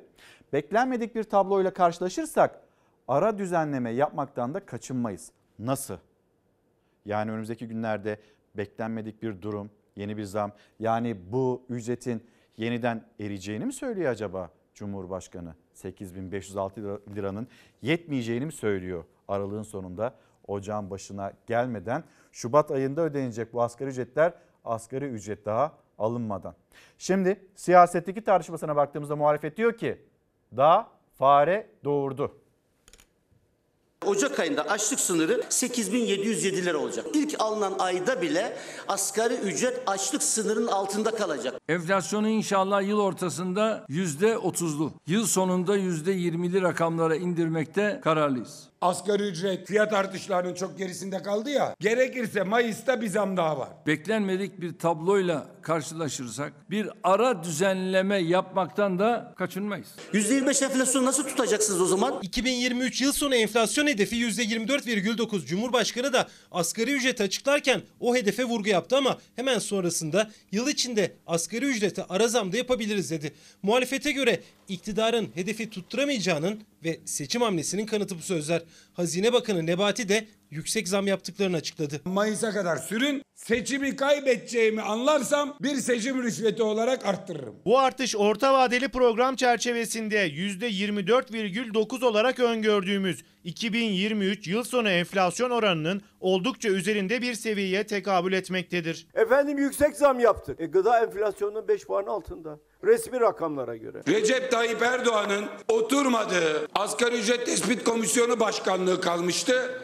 Bugün oraya da oturdu. İlk 3 toplantıda uzlaşı çıkmayınca asgari ücret tespit komisyonunun dördüncü kez toplanması bekleniyordu ama o toplantı olmadı. Cumhurbaşkanı Erdoğan açıkladı. Allah'tan milli takım Katar'da olsa penaltı kazansa çekilin onu da ben atacağım diyecek. Yoksulluk sınırı 26.500 TL. Asgari ücret ile bir evde 3 kişi bile çalışsa yoksulluk sınırını geçemiyor. Tabii sırtında küfe müfe olmayanlar atıyorlar. Şu kadar bu kadar veririz filan falan diye. Çünkü bir sıkıntısı yok. At nereye giderse gitsin. Ama biz çok hassasız. Eğer bu yükün altından kalkamıyorsanız bırakın gidin ya. 85 milyon sizin sırtınızdaki küfedeki yük değildir. Siz kendiniz artık bu milletin sırtına yük oluyorsunuz. Hemen Mart ayında bir seçimi ilan edin ve bir an önce milletimizin bu ızdırabını da bitirin. Gelen ilk tepkilerden işçi ve işveren tarafında memnuniyet oluştuğunu görmekteyiz. Bugünkü asgari ücret Temmuz'da ilan edilenden 33 kilo eksik pirinç, 35 kilo eksik bulgur, 604 adet eksik yumurta, 79 kilo eksik kuru soğan,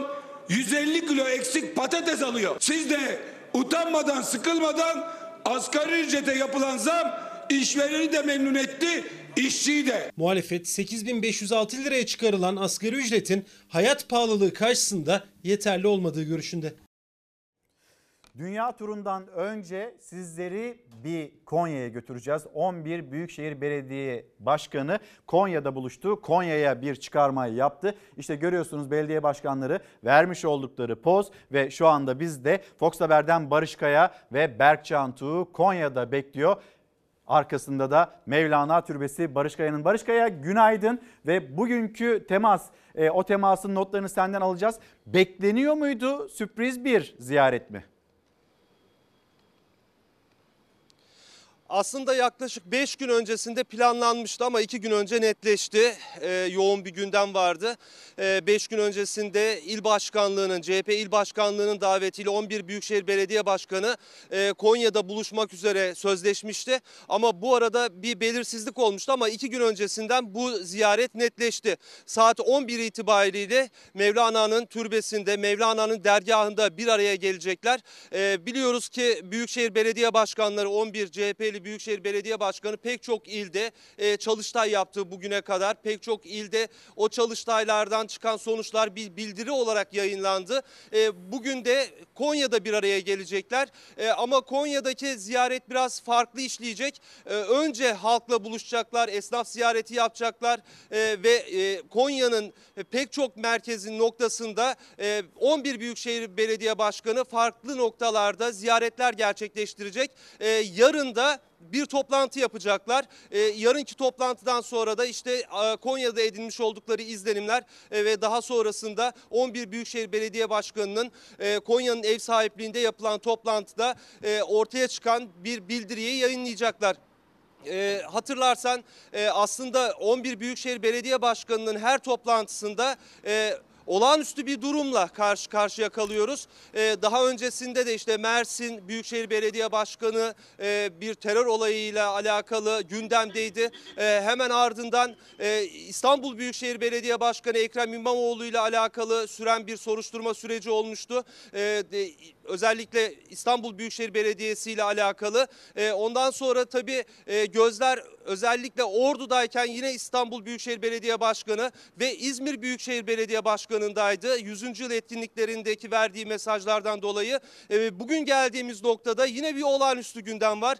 E, Ekrem İmamoğlu ile alakalı Ekrem İmamoğlu hakkında verilen e, siyasi yasak ve 2 yıl ceza. Tabii şimdi Cumhurbaşkanı adaylar arasında geçen bir isim Ekrem İmamoğlu, keza Mansur Yavaş. Şimdi bu süreçte özellikle de bu ziyaretlerde gözler yine belediye başkanlarının üzerinde olacak. E, Konya özellikle mi seçildi? Aslına bakarsak e, bir hafta öncesinden biraz önce de söylediğim gibi belirlenmiş bir ziyaretti ama iki gün içerisinde netleşti. E, Konya sevgi, hoşgörü ve barış şehri. E, buradan verilecek mesajlar gerçekten önemli. Ama 11 Büyükşehir Belediye Başkanı öyle sanıyoruz ki bu önümüzde duran bir süreçle alakalı, olağanüstü durumla alakalı İstanbul Bere Büyükşehir Belediye Başkanı Ekrem İmamoğlu'nun e, siyasi yasa e, ve onunla birlikte e, iki yılın üzerinde bir ceza ile alakalı e, alınan kararlar ve ortaya çıkan tabloyla alakalı 11 Büyükşehir Belediye Başkanı'nın vereceği ortak bir mesaj olacak.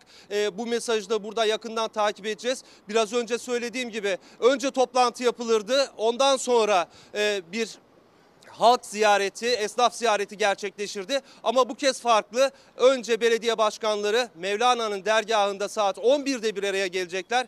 E, ardından da esnaf ziyaretine çıkacaklar. Halkla buluşacaklar. Nabız yoklayacaklar. Biz de takipçisi olacağız. İlker Karagöz. Fox Haber'den Barış Kaya ve yine Berkcan Tuğ e, Konya'dan notları aktardı. Tabii şu da önemli. Konya bir kale, AK Parti için bir kale ama aynı zamanda Gelecek Partisi lideri Ahmet Davutoğlu'nun da evi, memleketi. Peki belediye başkanları orada nasıl karşılanacak? Esnaf ona belediye başkanlarına neler anlatacak? İzlenimleri çok merak konusu. Bu arada şimdi dünyanın e, ilginç görüntülerine de bakacağız. Zafer Söken Çalar Saat Bülten sorumlusu az sonra yanımızda olacak. Çok çarpıcı görüntüler var. Bir kere en başta onu söyleyeyim. Öncesinde Messi, Ronaldo, Kılıçdaroğlu.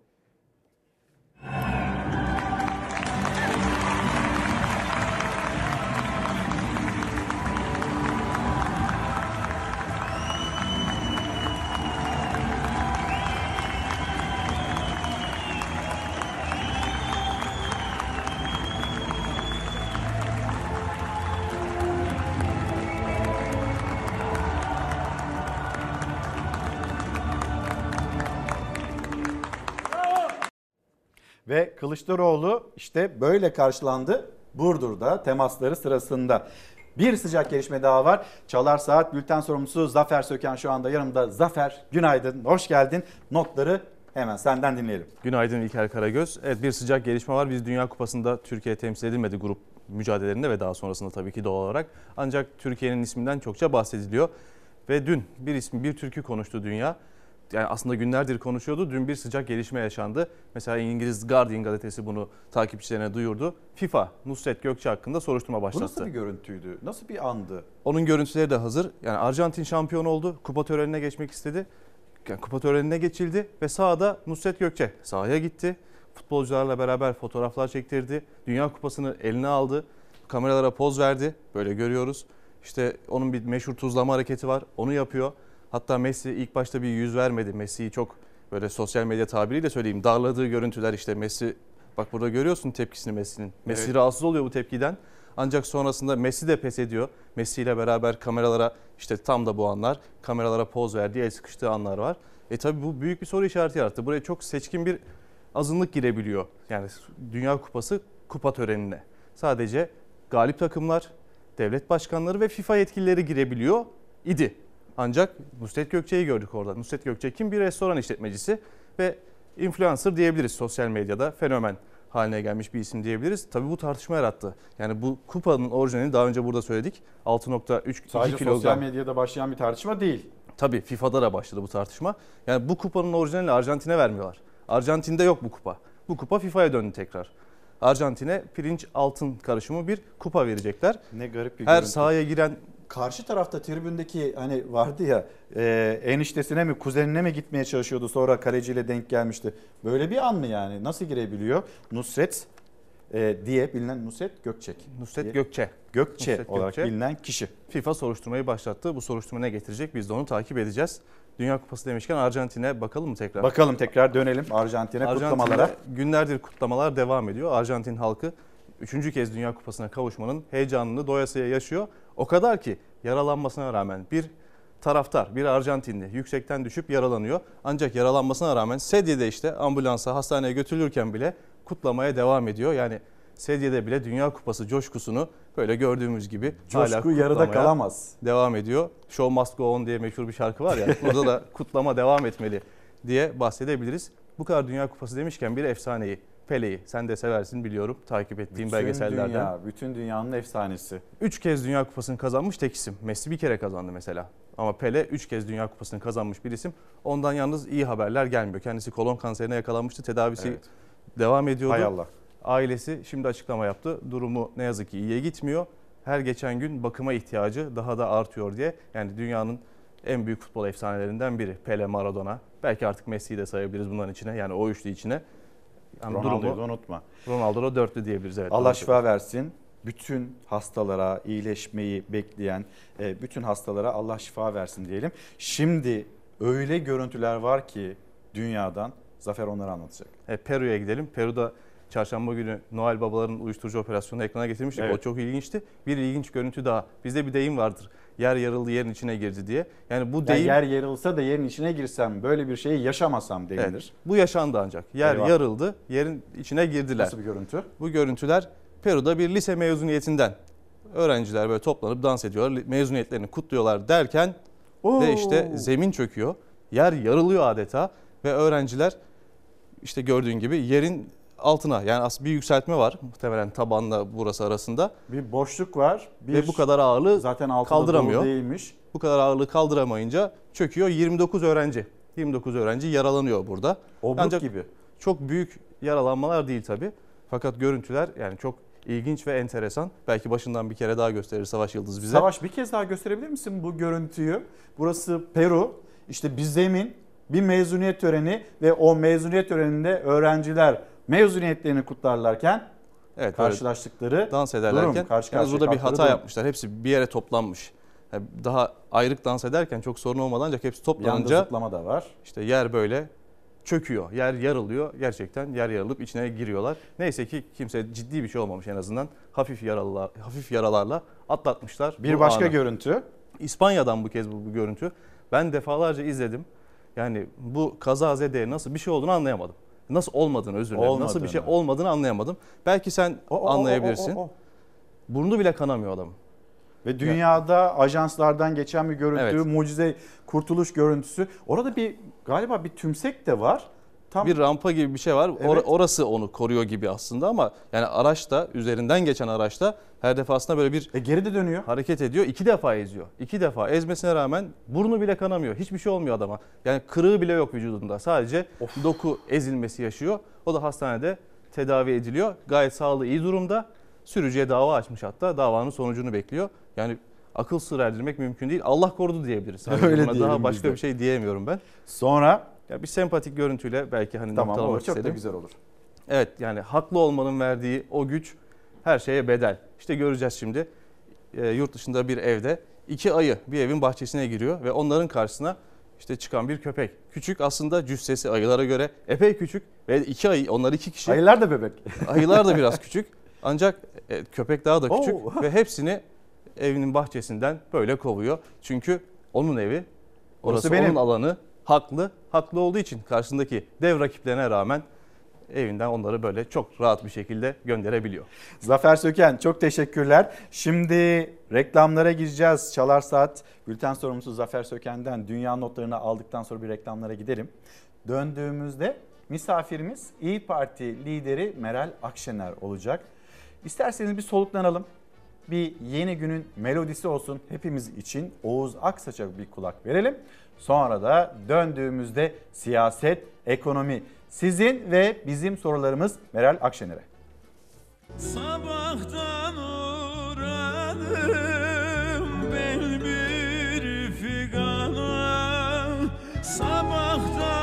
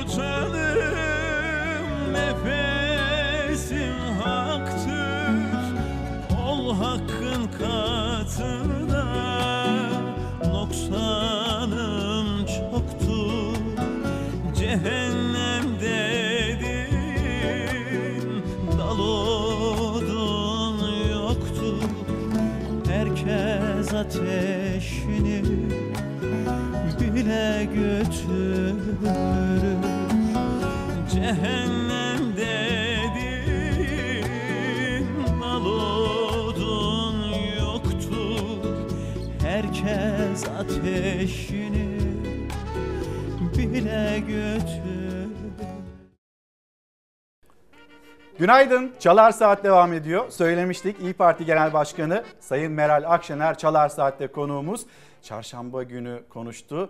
Bir de böyle acaba siyasette, kulislerde başka başka konuşulan konular da var. Kendisine soracağım. Efendim günaydın. Günaydın. Hoş geldiniz. Sağ olun. Nasılsınız? Hoş bulduk. Çok iyiyim. Siz nasılsınız? İyiyiz biz de e, iyi olmaya çalışıyoruz. Ekonomi gündemine bakıyoruz, siyasetin gündemine bakıyoruz. Biraz böyle kafamız da karışıyor. Netleştirebilmek açısından en azından altılı masada neler oluyor. E, sorularımız var size soracağız. Yalnız efendim ekonomiyle başlamak istiyorum. Küçücük bir soru siyasete dair. Altılı masada neler oluyor? İyi şeyler oluyor. İyi şeyler İyi oluyor. şeyler oluyor, Tamam. evet. Şimdi e, bunu burada hemen kesi vereyim. Sonra isterseniz hep birlikte bir akşam pazarına gidelim. Ekonomiyi konuşmak istiyorum ben Sayın Meral Akşener'le E, ki zaten grup konuşmalarında da Sayın Akşener'in gündemi dar gelirli, geçinemeyenler, öğretmenler, esnaf bir akşam pazarına çıkalım. Acaba ne düşündürtecek Sayın Akşener'e?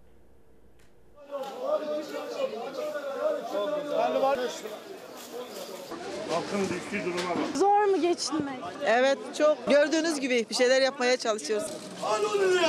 Ne var poşette?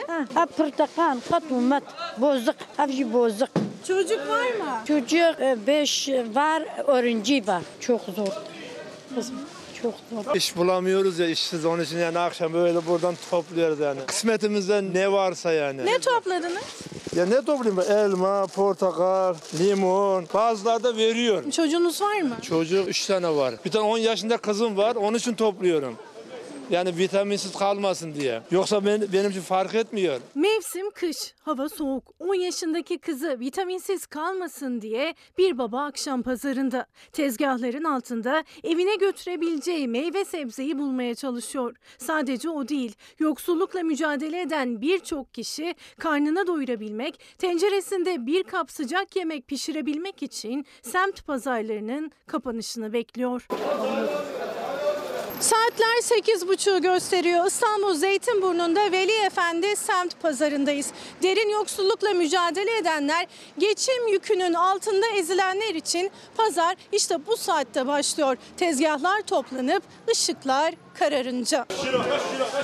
Topluyorlar oradakileri. Tezgahta dağılmış lahana yaprakları ya da ezilmiş birkaç domates. Akşam pazarında hepsinin sahibi var. Abdülgaffar Karademir de tezgah altında mandalina bulabilme telaşında. Bir tane kız var 10 yaşında. 5. sınıfa gidiyor. Yani ona to- topluyorum ne yapayım? Saatlerde geliyorsun. Tabii tabii akşam geliyorum mesela kağıt topluyorum, plastik topluyorum gündüzler öyle geçiniyorum. Ondan sonra fırınlardan ekmek alıyorum. Kendime tek şu limon alıyorum. Tansiyon var ya. Ne yapayım yani? Beş çocuğu için karanlıkta pazar yolunu tutan bir de anne var. Hanım Alptekin. Eşi ameliyatlı çalışamıyor. Evin tüm yükü onun omuzlarında. Pazarcılar da onları yakından tanıyor. Yardımcı oluyorlar. Meyveyi teyzeye verdik. Maddi durumu kötü.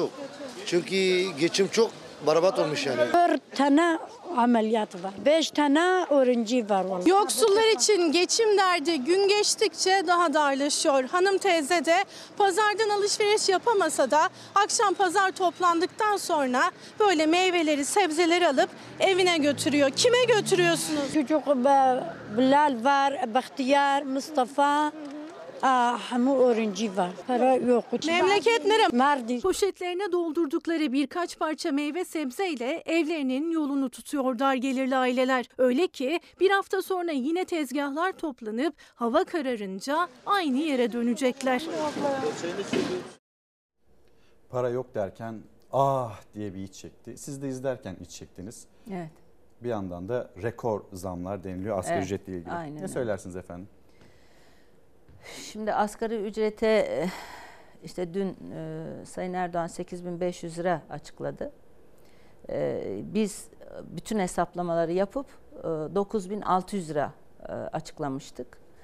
E, Şimdi e, mesela o açlık sınırı 7786 liraydı. Böyle bakınca e, 8500 lira tamam ama Ocak ayı sonunda 8707 lira olacak. Dolayısıyla o tekrar açlık sınırı altına düşecek. Bunların enflasyonla mücadele edilmesi lazım. E, bu süreç içerisinde de gerçekten e, düzenli güncelleme yapılması gerekiyor. Gıdaya erişim e, kışın şimdi İstanbul'dan başlayalım bütün şehirlerde var. E, ısınma çok ciddi bir problem. E, gıdaya erişim problem ve e, ısı, şey elektrik müthiş bir problem şi- şimdi e, evlerde. Ben kendim geziyorum. Demin hanımefendinin söylediği derin yoksulluk denilen e, yani derin yoksulluğu yaşayan ailelere ya gerçekten İlker Bey buzdolabını açıyorsunuz.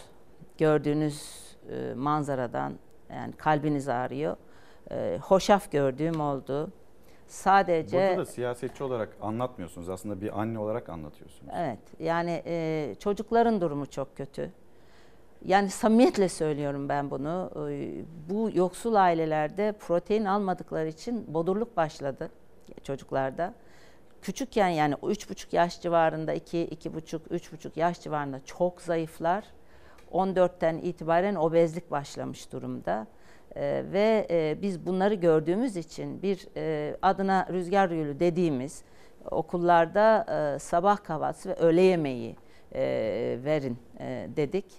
Yani mesela şu kur korumalı e, mevduat hesaplarına ödenecek 200 milyar lira yerine bu yapılsa 5 sene boyunca yaz kış sabah ve e, öğle yemeklerini, sabah kahvaltısını ücretsiz verme imkanı vardı bu e, ülkenin. Şimdi biz bunu bir bir yani bir öğün hiç değilse verilsin diye e, bütçe görüşmelerinde, komisyonlarda şey koyduk, e, teklif verdik, reddedildi. Neden reddedilir efendim bu? Vallahi yani bu akıl tutulması. Ne biliyor musunuz? Şimdi eskiden Sayın Erdoğan bu işleri bilirdi. Ee, insanlar hepimiz bizim yaş grubu böyle yerlerden gelmeyiz. Bu cumhuriyet bize eğitim yoluyla e, farklı bir e, kazanç grubuna girmemizi sağladı bizlerin. Ben bir köyden çıktım geldim. Sayın Erdoğan Kasımpaşa'dan çıktı geldi. Ve e, eğitim bize e, bir yol açtı. Yani eğitimdeki objektiflik e, bu sosyal adaleti sağladı. Sınıfsal geçirgenliği sağladı. E, buna karşılık e, biz o alanları bizim gibilerin unutmaması gerekiyor ve bütün attığımız yani güç sahibi olduğumuzda attığımız adımlar buralardaki problemleri ortadan kaldırmak üzere olmalı. Ama Sayın Erdoğan e, maalesef saraya gitti. Saray kendi içinde bir e, dünyadır, ayrı bir dünyadır, paralel bir dünyadır. İlkeleri başkadır, değerleri başkadır, her şeyleri başkadır. Nitekim e, yani sağlık adına Sayın Erdoğan e, manda yoğurdu e, ve e, Medine hurması ve e, kestane balıyla akşam bunu karıştırın yatarken yiyin, e, bunu yiyin yatın e, dedi.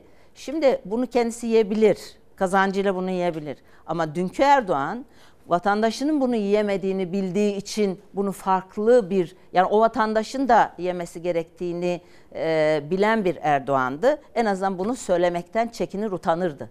Bugün bu yani o kadar uzaklaştı ki o e, fakir evlerinde o yoksul evlerinde neler olduğuna dair sıfır bilginin sahibi olduğu için aynı hani ekmek bulamayan pasta yesin diyen Marie Antoinette gibiyiz biz şu anda Sayın Erdoğan ve arkadaşları açısından. Şimdi mesela emekli maaşları İn- bakın ben gezerken emeklileri gördüm. Beş farklı emekli maaşı vardı. Ee, hem SSK'nın hem Bağkur'un. Şimdi dedik ki yani en düşük emekli maaşı lütfen şey kadar olsun. e, Asgari ücret asgari kadar. ücret kadar olsun. Asgari ücret mutlaka vergi dışı bırakılsın. O oldu. E, ama aynı zamanda işverenin de probleminin e, ağırlaşmaması için asgari ücretin o vergi kısmını devlet olarak siz ödeyin. Yani siz e, işverenin verdiği kısmı siz ödeyin. Hiç değilse yarısını ödeyin. Yani ama tamamının ödenmesi çok daha fayda olur. Çünkü esnaftan e, öğrendiğim e, bilgiler var. O da şu. Esnaf da bu arada o kadar maliyetler yükseldi ki şimdi bakın birbirine bağlı. Maliyet yükseldi. Kiralar uçtu.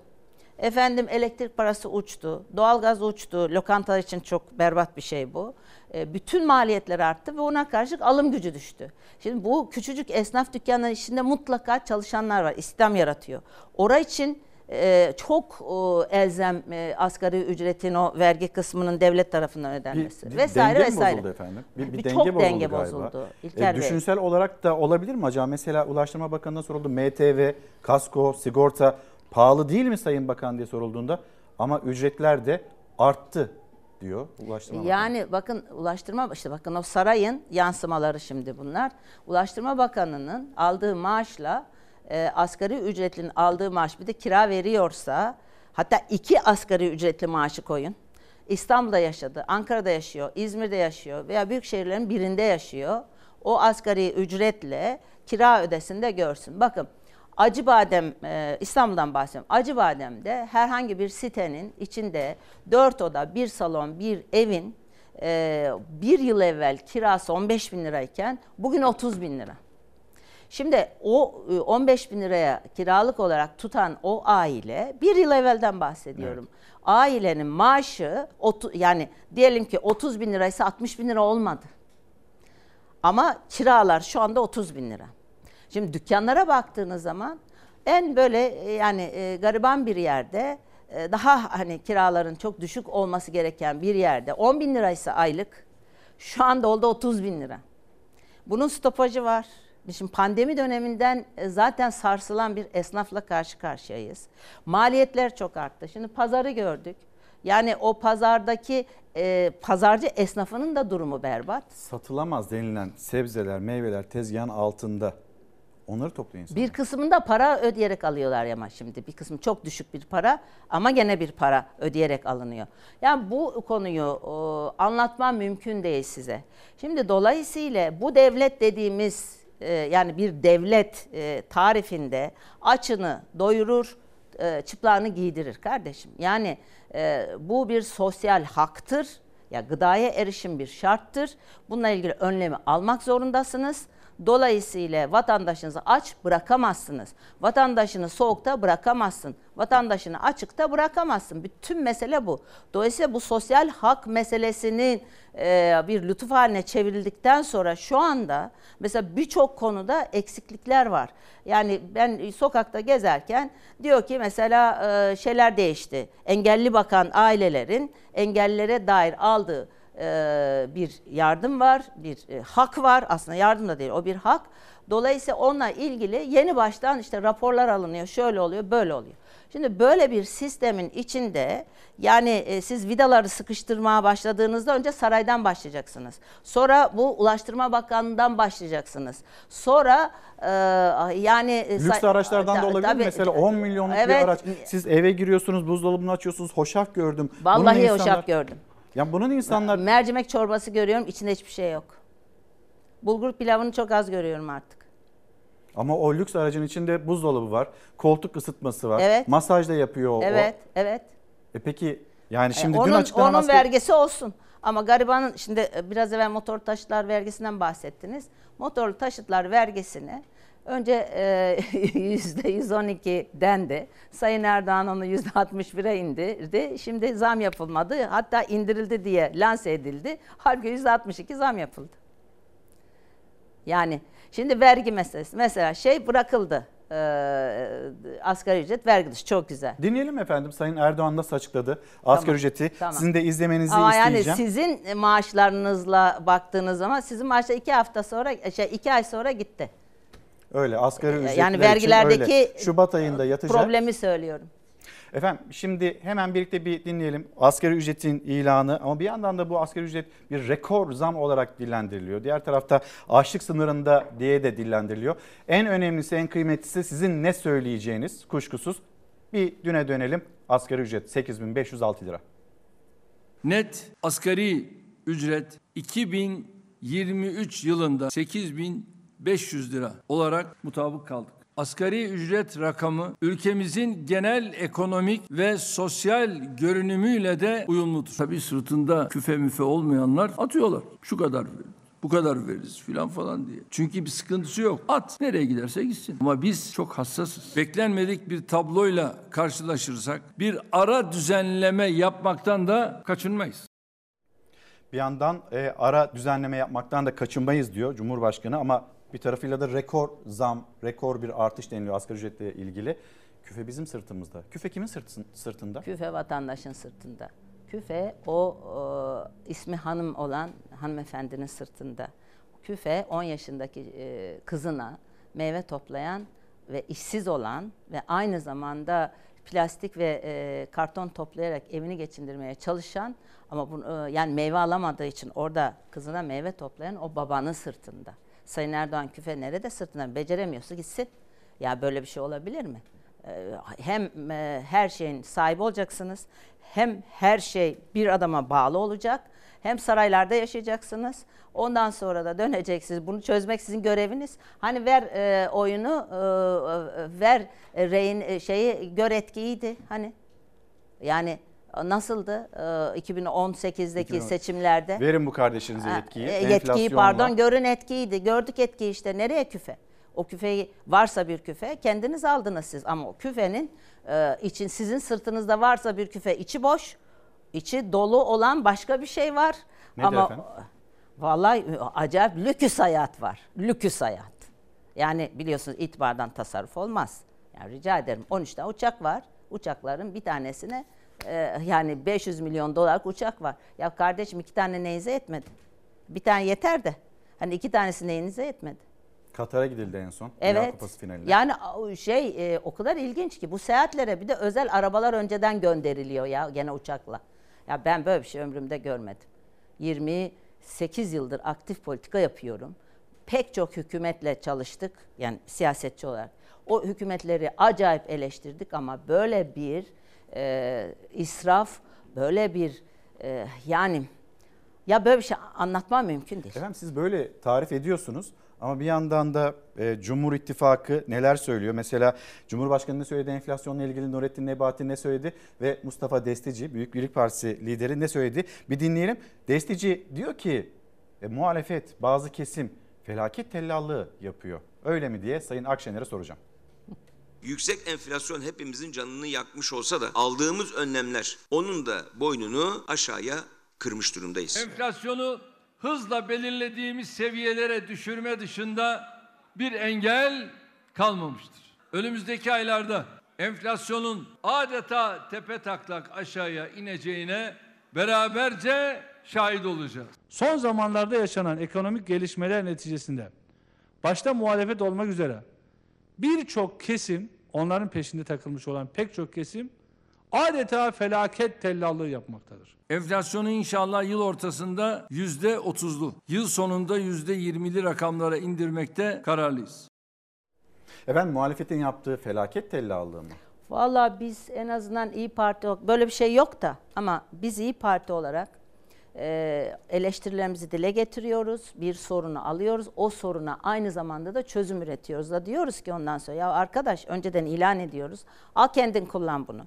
Yerine hayata geçir. Ondan sonra sana yazsın. Oyları da sen al.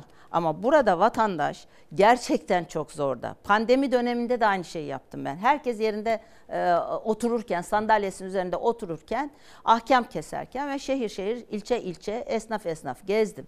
Orada aldığımız e, talepleri, sorunları, dertleri dinledik. O dükkanların içinde bugüne kadar İlker Bey bir tane başka bir partiyi yermedim ben. Kendi partimi övmedim. Dolayısıyla çok objektif topladık. Arkadaşlarımız çalıştı. Hangi çareleri e, üretebiliriz diye baktık. Somut çareler ürettik ve kamuoyuyla paylaştık. Dedik al kullan. Bunların bir kısmını yaptılar. Ama e, genellikle %25, %30 arasındaki bir alanda bazı adımları attılar. Alın size yazsın dedik. Şimdi mesele şu. e, gerçekten vatandaşın derdi çok yüksek. Çok problem var. Özellikle tekrar söylüyorum gıdaya erişim konusunda gıda fiyatları uçtu gitti. Tekrar söyleyeyim kiralar uçtu gitti ve e, elektrik ve doğalgaz paraları uçtu gitti. Şimdi deniliyor ki Avrupa'da da uçtu gitti. Hayır efendim Avrupa'da da evet bir şey var e, bu pandemi sonrası oluşan e, bir pahalılık var. Ama onlardaki rakamla bizdeki rakamı yan yana koyduğunuz zaman bizdeki her bir artış en küçüğü %112 şeklinde olmuş. Her türlü artış. Oralarda en yükseği %70'lerde. Şimdi böyle bir noktada baktığınız zaman dönüp kendinize bakacaksınız, bakacaksınız kardeşim.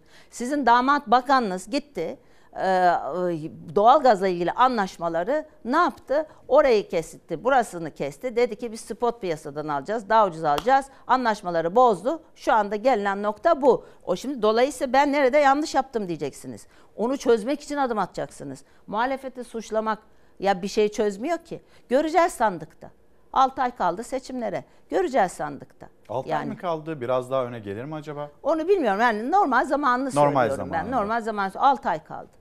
Yani öne alınır, sonraya gelir. Ben yani şeyde e, 23 e, Haziran'da yapmıştık en son seçimi, e, genel seçim. Birinden birinde olacak. Ama söylemeye çalıştığım şey o sandıkta göreceksiniz.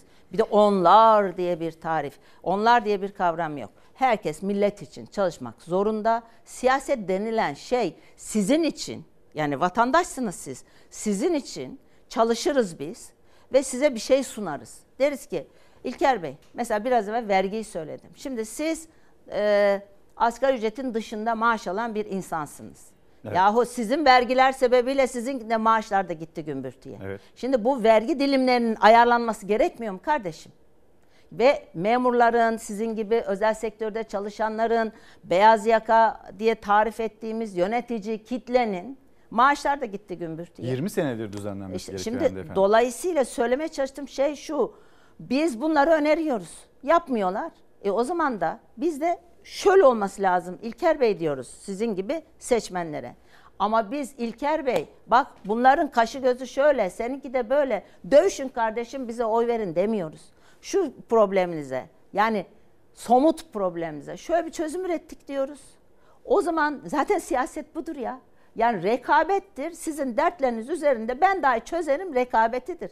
Bunu yapmaya çalışıyoruz. Bu pis dil, bakın böyle bu parmak sallayan pis dil, her şeyi kötüleyen bu pis dil, vatandaş birbirine düşüren bu pis dil sonuçta e, saraylara tıktı. Her şey ben yapayım oldu ama görüyoruz ki Sayın Erdoğan şu anda vatandaşından, milletinden tamamen kopmuş durumda. Onunla beraber yol yürüyenler de aynı durumda. Eşit şartlarda rekabet edebiliyor musunuz siyasette ya da siyasette karşınıza neler çıkıyor? Onu da konuşacağız efendim size de soracağım. Ee, yalnız e, hani bir kira meselesi esnafa hatırlatıyorsunuz. Esnafa bir yaklaşım sonra verilen sözler var alın kullanın diyoruz dediğiniz e, sözlerden birisi emeklilikte yaşa takılanlar. Savaş sana zahmet o iki sesi arka arkaya bir bağlayalım. Sayın Akşener'le birlikte dinleyelim hem Hazine ve Maliye Bakan Yardımcısının kira ile ilgili yaklaşımı hem de EYT. Birlikte izleyelim. Buyurun efendim birlikte şöyle bir ekrana dönelim ve bakalım. Önce Hazine ve Maliye Bakan Yardımcısı. Nasılsınız? İyi misiniz? İşleriniz nasıl? Kiralar artmasa da yüzde yüz yapmasa da iyi olacağız. Bugün kiramız arttı, moralimiz düşük. Öyle mi? Allah yerini doldurur ya. Yüzde yüz arttırdılar. Yüksek buradaki. Yeni çarşıda böyle yüzde 85'ten aşağı Aşağı yok. İnşallah mülk sahibi olun. Bak ben size öyle dua edeyim. Kiralar düşük olsun demeyin. İnşallah mülkü alırsınız. Allah. Daha iyi Daha iyi. O da olur. O da önemli. Allah yardımcınız olsun. İnşallah mülk sahibi olun diyor Hazine Evet. ve Maliye Bakan Yardımcısı. Evet. Ama diğer tarafta da bir kira gerçeği var. Belki de sizin ziyaret ettiğiniz esnafın bir kısmı kepenk indirmiştir. Çünkü 2022 yılında 86 bin esnaf kepenk indirdi. Evet aynen öyle. Yani bakın 20 Ocak 2020'de başlamışım. Bugün e, bugün e, y- 2022 Aralık ayının sonundayız. Yani tam iki yıldır olur mu? E, 20 tam iki yıl bitmiş. Böyle bir sistemde yani çok yere de ayak basmışım. O günle bugün arasındaki özellikle en sert AK Partili seçmen olan yani AK Parti'yi çok seven esnaf kardeşlerimizden en fazla biz doğru bilgileri aldık. Yani şöyle şöyle yapın Meral Hanım, şunu önerin Meral Hanım. Yani o, o dükkanların içinde bir düşmanca dil olmayıp özne sizsiniz kardeşim. Sizin e, dertlerinize çözüm üretmek, rekabeti böyle yapmak üzere. Onlar iktidar iş görecek. Biz sizin avukatlığınızı yapacağız diliyle e, gidince en e, doğru önerileri onlardan aldık. Şimdi oradan bugüne geldiğimiz zaman O AK Partili yani AK Parti'yi seven, oraya oy vermiş, kimisi üyesi, kimisi zamanda yöneticiliğini yapmış esnafların büyük çoğunluğu AK Parti'den koptu. Şu anda canları yanıyor. Bir kısmı dükkanını kapattı. Bir kısmı %50 oranında mesela mobilya mağazalarında, büyük giyim mağazalarında yani konfeksiyon satan büyük giyim mağazalarında asgari 5 ile 10 arası insan çalışır. Ee, Bunların her biri yarısını işten çıkardı. Şimdi ikinci turda gördüğüm kadarıyla o pandemide yarısı çıkmıştı. Şu anda diyelim 10 iş, işçi çalıştırılıyorsa, 10 kişi çalışıyorsa yarısı gitmiş. Şimdi onun da yarısı gidiyor. Yani küçülüyor sistem. Nedir diyorum mesela? Diyor ki alım gücü düştü. Alım gücü düştü. Aynı zamanda bütün mesela şunun diyor 50 liraya e, geliyorsa bize maliyeti geçen sene, bir önceki sene pandemide mesela bir önceki e, yıldı e, 50 liraysa diyorlardı ki 75 liraya mal oldu bize. Biz şimdi üzerine koyuyoruz. Vatandaşta bir iyileşme yok. Pandemi geçti. Şimdi diyor ki bu geçtiğimiz sene yani bu sene 100 liraysa şimdi oldu 200 lira. Daha enteresan bir şey ama vatandaşın alım gücü böyle değil. Ben e, Kocaeli'nin e, periferisinde, periferide yaşayan dostlarım var, arkadaşlarım var, kardeşlerim var. Onlarla e, Türkiye'nin her yerinde var da, yani İzmitliyim. Şimdi onlarla zaman zaman telefonlaşırım. Rahmetli Özal'ın, rahmetli e, Demirel'in yaptığı bir şeydi bu. E, yani ne oluyor, ne bitiyor? Mesela bir tanesi dedi ki e, 200 lira, yani iki sene evvel 200 lira lık alışveriş şey iki sene sonra 20 liraya düştü. İki sene evvel pardon iki sene evvel 20 liraya aldığım gıda ma- malzemesinden bahsediyor, gıdadan bahsediyor. Neyse e, bugün onu 200 liraya ancak alabiliyorum diyor. Bu vatandaşın söylediği. Bir de bizim galiba e, fiyat izanımız da kayboldu. 100 Evet. liraya ne alınır, 200 liraya ne alınır, Tabii. ne ne kadar eder. E, bütün bir dengenin de bozulduğuna Bakın bunların ediyoruz. tamam çözülür biliyor musunuz? İsrafı engelleyeceksiniz. Ee, ve e, yandaşlığı yandaş kayırmayı ortadan En çok israf kaldıracaksınız. nerede efendim? Ay her yerde. Saray zaten bambaşka bir şey. Ee, her yerde, her yerde. Yani e, inanılmaz. İşte 13 uçak var diyorum ya ikisini bırak, o şeyini sat, e, 11'ini sat. Mesela 200 milyar lira bu e, kur korumalı mevduat sistemine gidecek para. Merkez Bankası'na maliyeti nedir?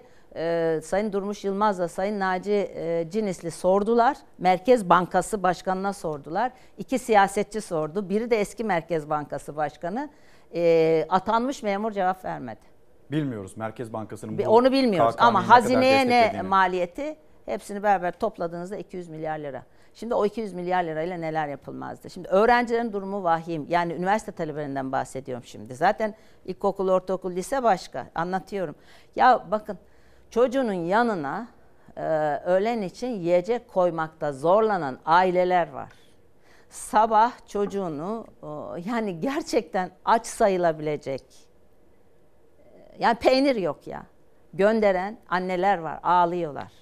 Yani ne olurdu o, o beş e, müteahhite verilecek indirimler, yapılan indirimler, ödenen paralar yerine onların birazcık fedakarlık yapmasını sağlayıp da şu dediğimiz e, beslenme işini yapaydılar. Onlara yazacaktı ya. Bizim Demre Belediye'miz bunu kendisi belediye üzerinden yapmaya çalıştı. Yasakladılar, yasakladılar. Yani böyle bir şey olabilir mi? Günahtır ya. Siz şimdi siz kendi torunlarınızla ne durumda? Dolayısıyla e, israfı kestiniz mi? Örnek olduğunuz zaman. Şimdi bizimki gitti şeye, Sayın Cumhurbaşkanı Katar'a gitti. Şimdi kimler izliyor bakın. Katar şeyhi orada yapılmış. E, Macron zaten finale kalmış ve Sayın Erdoğan büyük bir şeyle. Futbol seviyor tamam saygımız sonsuz. Ama ve lakin Arjantin şampiyon oldu. Arjantin devlet başkanı evinden e, mesaj attı. E, yani israf etmemek için, tasarruf yapmak için televizyondan seyretmiş. İncilerim döküldü. Örnek olacaksınız. Ondan sonra hukukun üstünlüğünü sağlayacaksınız. Yargının bağımsızlığını, korkusuzluğunu, objektifliğini sağlayacaksınız. Bütün bunlar demo, kayırmayı e, ortadan kaldıracaksınız. Liyakati koyacaksınız ve e, arkasından demokrasiyi tam ve kamil işlettiğiniz andan itibaren ekonomi çok kolay düzelir. Yani Türkiye'nin imkanları var. Mesela biz şimdi dış Reçete politikada bu. tabii dövüşüp duruyoruz ya. Ya arkadaş Suriye'sinden Irak'a, e, Ukrayna'sından e, İran'ına yani şöyle o ilk e, çeperde işte Yunanistan şey dahil, e, Bulgaristan dahil ya 7 trilyon dolar bir hacim var burada. Yani biz dış politikayı bir e, ekonomik e, coğrafya olarak değerlendirdiğimiz zaman Türkiye bunların içinde en iyi üreten ülke. Her yanıyla hem insan unsur açısından hem sanayisi açısından hem tarımı açısından ki öldürdük el birliğiyle. Sonuç itibariyle 7 trilyon dolar. Bunun için Avrupa Birliği'ni, Asya'daki Türk Cumhuriyetlerini kattığınız zaman Mısır'ı, Libya'yı hepsini beraber kattığınız zaman 21 trilyon dolardan bahsediyorum. Ya niye kavga ediyoruz biz? Niye? E işte beni seviyor mu, beni sevmiyor mu? Yani siz e, dış politikayı kişisel olarak algılarsanız, yani o kurumsaldan çıkarırsanız, birey haline çevirirseniz, şahsım devleti ederseniz böyle oluyor işte. Te- Yani denge ve denetleme e, mekanizma ortadan kalktığı takdirde bir kişinin ağzını iki dudağı arasına verirseniz böyle oluyor. Yani kardeşim Esad'dan hep söylenen bir şey ama yani bir örnek olduğu için kardeşim Esad'dan e, katil Esed'e. Şimdi tekrar e, kardeşim Esad'a dönecek. Ama bu zikzakı bakın ben çok siyasi bir şekilde eleştirmiyorum. Daha vahim bir şey var. Orada bireysel, kişisel sempati veya empati, empati şey e, antipati üzerinden yürümesi. Vahim olanı bu. Yani bir şuur, bir e, hafıza ortadan kalktı Türkiye'den. Türkiye devletinin e, hafızasıydı müsteşarlıklar. O gitti. E, Monşer dendi. Ta Tanzimat'tan beri gelen bir hafıza vardır dış işlerinde. Monşer denilen tırnak içi orası küçümsendi, yerle bir edildi. Onlar gitti. Milletvekillerinden e, büyükelçiler yapıldı. Seçimi kazanamamış bilmem kimden e, şey yapıldı. E, yandaştan, şuradan, buradan, dosttan, ahbaptan e, elçi yapıldı. Olmaz. Olmadı nitekim. Olmaz. Beni seviyor mu? Bakın anahtar kelime bu. Beni seviyor veya beni sevmiyor. Ya böyle bir şey olur mu? Ülkelerin kendi arasındaki ilişkiler kurumsaldır. Elbette kişisel dostluklar artı değer katar. Ona bir şey demiyorum. Ama özneyi kişisel olarak yani o bipolar bir dış politika anlayışı oluştu. Gelinen nokta bu. Efendim şimdi biraz böyle e, ekonomi dış politikaya da giriş yaptık. İsterseniz bir siyasete geçiş yapalım. E, bir hazırlığımız da var. Sizi karar anına götüreceğiz. İstanbul Büyükşehir Belediye Başkanı Ekrem İmamoğlu 2 yıl 7 ay 15 gün ceza verildi kendisine. Bir istinaf aşaması var, bir yargıtay aşaması var. Yalnız sürecin de çok hızlı ilerlediğine tanıklık ediyoruz. İçişleri Bakanı Süleyman Soylu'ya sorulduğunda görevden alabilir misiniz diye terör soruşturması olmadığı için benim böyle bir hakkım yok, kayyum atayamam derken bir de terör soruşturması başlatıldı. Bunu konuşacağız ama tam karar anında mahkeme karar verdiğinde Meral Akşener Ekrem İmamoğlu'nun yanındaydı ve oradaki hukukçu kurmaylarına seslendi. Bu şimdi ne anlama geliyor diye hatırlayalım, konuşalım.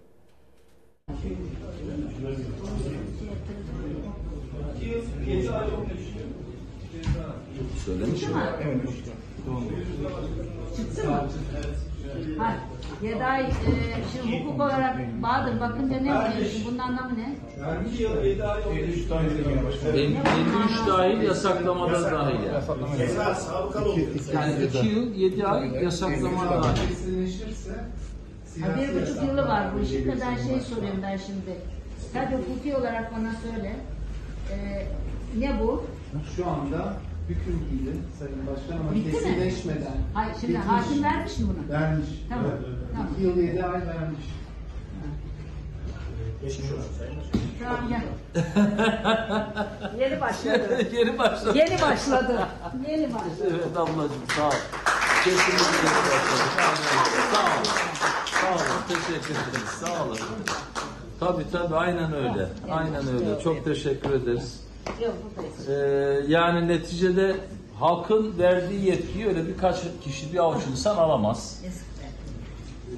Mücadelemiz daha güçlü başlıyor Allah'ın izniyle. Başkanım bu inşallah hayra vesile. Yok bir buçuk yılı varmış. Ben Tabii tabii. Yani hayırlısı bakalım. Efendim şimdi o ana sizi geri döndürdüm. Evet. Ee, çarşamba günü Cumhurbaşkanı Erdoğan konuşmasında e, sevindiler, mutlu oldular, çak yaptılar birbirlerine. Böyle bir değerlendirmesi oldu. Oraya geçmeden önce peki halk iradesi desem? Millet iradesine e, çak yapıldı aslında. Biz birbirimize çak yapmadık. Ama e, Sayın Erdoğan da hapishaneye giderken çak yapmamıştı. O zamanın vesayetçileri millet iradesine çak yapmıştı ama o çakı suratımıza tokat olarak atmıştı. Şimdi de dünün mağduru, bugünün bugünün e, vesayetçisi gene millet iradesine, gene Saraçhane'de gene bir suratına çak yaptı. Yani suratımıza tokat attı. Dolayısıyla millet iradesine uzatılan her eli o millet iradesi sandıkta kırar. Nitekim İstanbul'un birinci seçim yani e, 31 Mart'ta yapılan seçimde Sayın İmamoğlu 13.500 oy farkıyla kazandı. Şimdi 13.500 oy farkıyla kazanmış bir belediye başkanının belediye başkanlığı ile bunu iptal ettiniz. Milli iradeye el uzattınız ve o milli iradenin neticesinde tekrar seçim yaptınız. Hem de sandıkları tümden iptal etmediniz. Sadece bir oyu. Sadece Cumhur e, Büyükşehir Belediye Başkanı'nın oyunu iptal ettiniz. Yeniden sandığa götürdünüz. Ne oldu? 805 bin oy farkı oldu. Şimdi 13.500 oy farkıyla seçilmiş bir belediye başkanının gücü nedir? 805 bin oy farkıyla seçilmiş bir belediye başkanının gücü nedir? Eğer e, belediye meclis üyelikleri de yenilenmiş olsaydı acaba ne olacaktı? Şimdi dolayısıyla bu abidik gubidikler Sayın Erdoğan'a ve ekibine yaramadı. Şimdi bugün yapılan iş ise bakın bir ahmak sözcüğü üzerine. Şimdi ya, e, Sayın İmamoğlu o iptal edildiği zaman işte ahmak dendi. O ahma iade etti. Öyle yani ahmak ahmak sözünü söyleyen Sayın Soylu. Bunu Sayın Soylu iade eden Sayın İmamoğlu ve sonuç itibariyle e, hem e, çok ilginç sadece YSK üyeleri değil, YSK başkanı bir e, müracaatta bulundu. E, sonuç itibariyle ahmak sözünden ortaya çıkan 2 yıl 7 aylık bir süreç. Şimdi ben Sayın Erdoğan'ı her şeye rağmen da, yani hep akıllı bulmuşumdur. Ya arkadaş şimdi çak yaptıları söylüyorsa zaten vahim. Ben onu izlemedim. Şimdi sizden duydum. Çok vahim. Dünyadan da kop, Türkiye'den kopmuştu, dünyadan da kopmuş. Ya arkadaş siz 1998'i hatırlasanıza. 1998'de oradan giderken ki yüz ifadeni hatırlasana. O sana verildiği zaman o kararın ne halde olduğunu hatırlasana. Biraz empati yapsana. Dolayısıyla o gün orada bulunan e, partinizin dışındaki birçok insanın aynı anda neler hissettiğini hatırlasana. Dolayısıyla şimdi orada çakmak olmaz.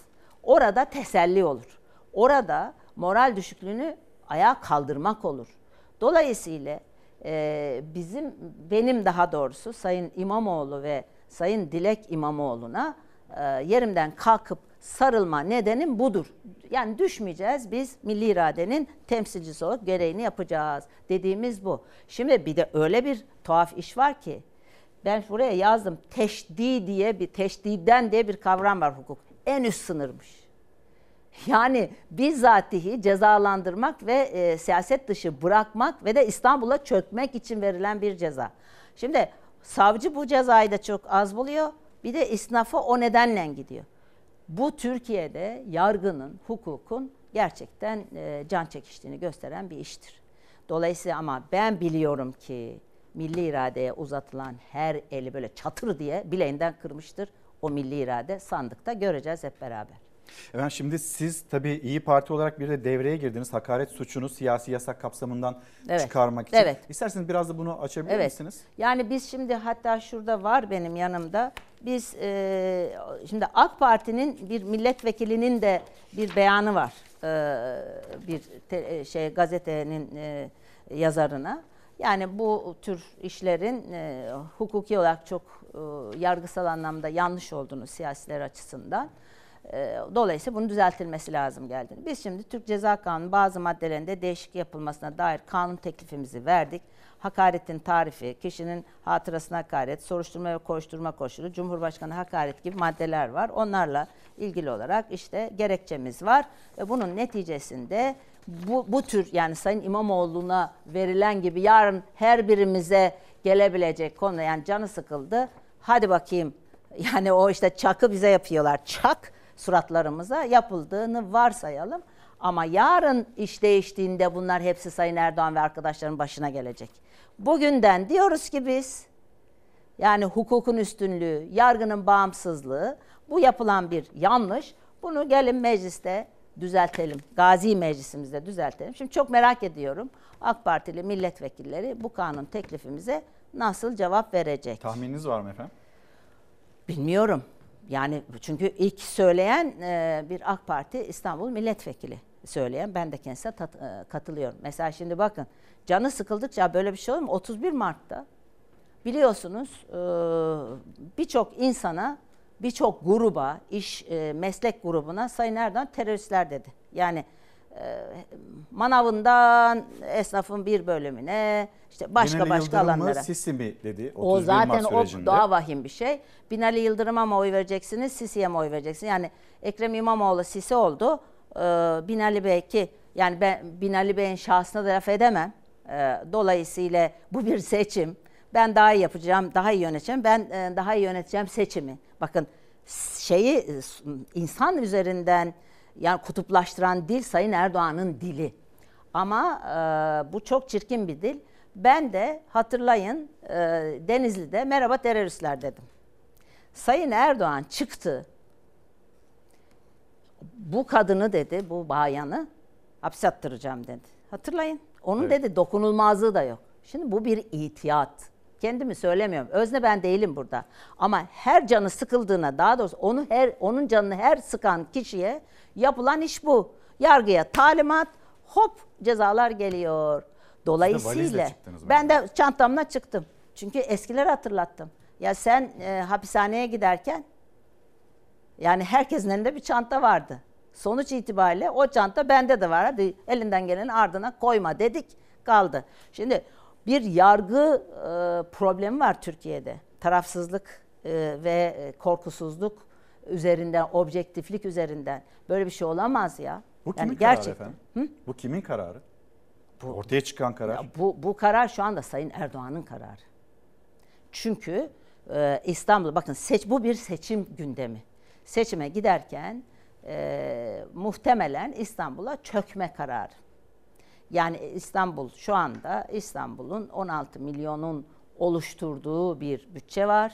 16 milyonun hizmetine gitmesi gereken bir bütçe var. Dolayısıyla o onların e, sistemin dışına çıktı. Görüyoruz ya kimlere arabalar verilmiş, kimlere ne paralar verilmiş, kimler nerelerde okutulmuş. Yani e, buzdolabını açtığında üç buçuk yaşında Ecrin, Ecrin, adı Ecrin. Yani bu ne demek biliyor musunuz? Sayın Erdoğan'ı seven bir aileden bahsediyorum. Adı Ecrin kızın. Üç buçuk yaşında o evde o Ecrin'in yamuk buzdolabının kapağını açtığımda içinde sadece hoşaf var ya. Buna karşılık işte bu şeyi e, bu imkanları buralara yani e, açını giydir şey doyuracaksın, çıplağını giydireceksin dediğimiz sistemden bahsediyorum. Şimdi bizim belediyemiz yani Millet İttifakı'nın belediyeleri neyin önüne geçtiler? Bunlar gelirse her şeyler e, elinizden Kesilecek, gider kesilecek. Ama pandemide, şimdi son dönemde oluşan yoksullukta, Ankara'da, İstanbul'da yapılan hizmetler diğer yerlerde yapılıyor. Ben hani her ikisini yakından biliyorum. Mesela eve giriyorum. Ee, Ankara'da bir eve girdim. Ağrılı bir aile. Aynı buradaki beyefendi gibi çöp içinden e, plastik ve e, şey kağıt toplayan bir beyefendi. Ev kira. E, şeyli engelli bir çocukları var. Bez kullanan yani bez bağlanan engelli bir oğulları var. O, lisede okuyan bir kızları var. Ve sordum belediyeden ne var? Belediyeden ne var biliyor musunuz? Aynı şey İstanbul'da da görüyorum. Bir, e, bir kart var doğal gaz parasını belediye ödüyor onların. O dolduruluyor. İki, her ay 150 liralık et alınma şey muhtemelen 200'e çıkmıştır çünkü et para etin normal klasik yani sıradan e, etin kilosu şu anda 200 lira civarında. Hani öyle özel e, Nusret türü yerlerin e, etinden bahsetmiyoruz. Bildiğiniz sıradan kasaptan bahsediyoruz. E, veya işte daha sıradan marketten bahsediyoruz. 200 liraya çıktı et. Bahsettiğiniz kişiyi de dünya konuşuyor şu anda. Dünya Evet. Kupası'nda sahaya girdiği için. Şimdi söylemeye çalıştığım şey şu. Yani o lüks yerlerden bahsetmiyorum. Onu şimdi e, 150 liralıktı. Şimdi 200'e çıkarır muhtemelen. Ankara'dan bahsediyorum. İnsanlar kıyma alamıyor. Yani. Yani et sırf onunla et alabiliyorsunuz. Başka bir şey alamıyorsunuz. Ne oluyor biliyor musunuz? O işte 3,5 e, yaşındaki ecrinin e, protein yemesini sağlıyorsunuz. E, Şimdi burada da aynı şey var. İstanbul'da da aynı şey var. Dolayısıyla bu belediyelerin bu aslında bu 16 milyon İstanbul'un ürettiği bir değer bu ekonomik manada. O değerin İstanbul'a harcandığı bir sistem, sistemden bahsediyorum. Dolayısıyla mamalar kesildi. Şimdi bir taraftan da İstanbul'a çökme işi bu.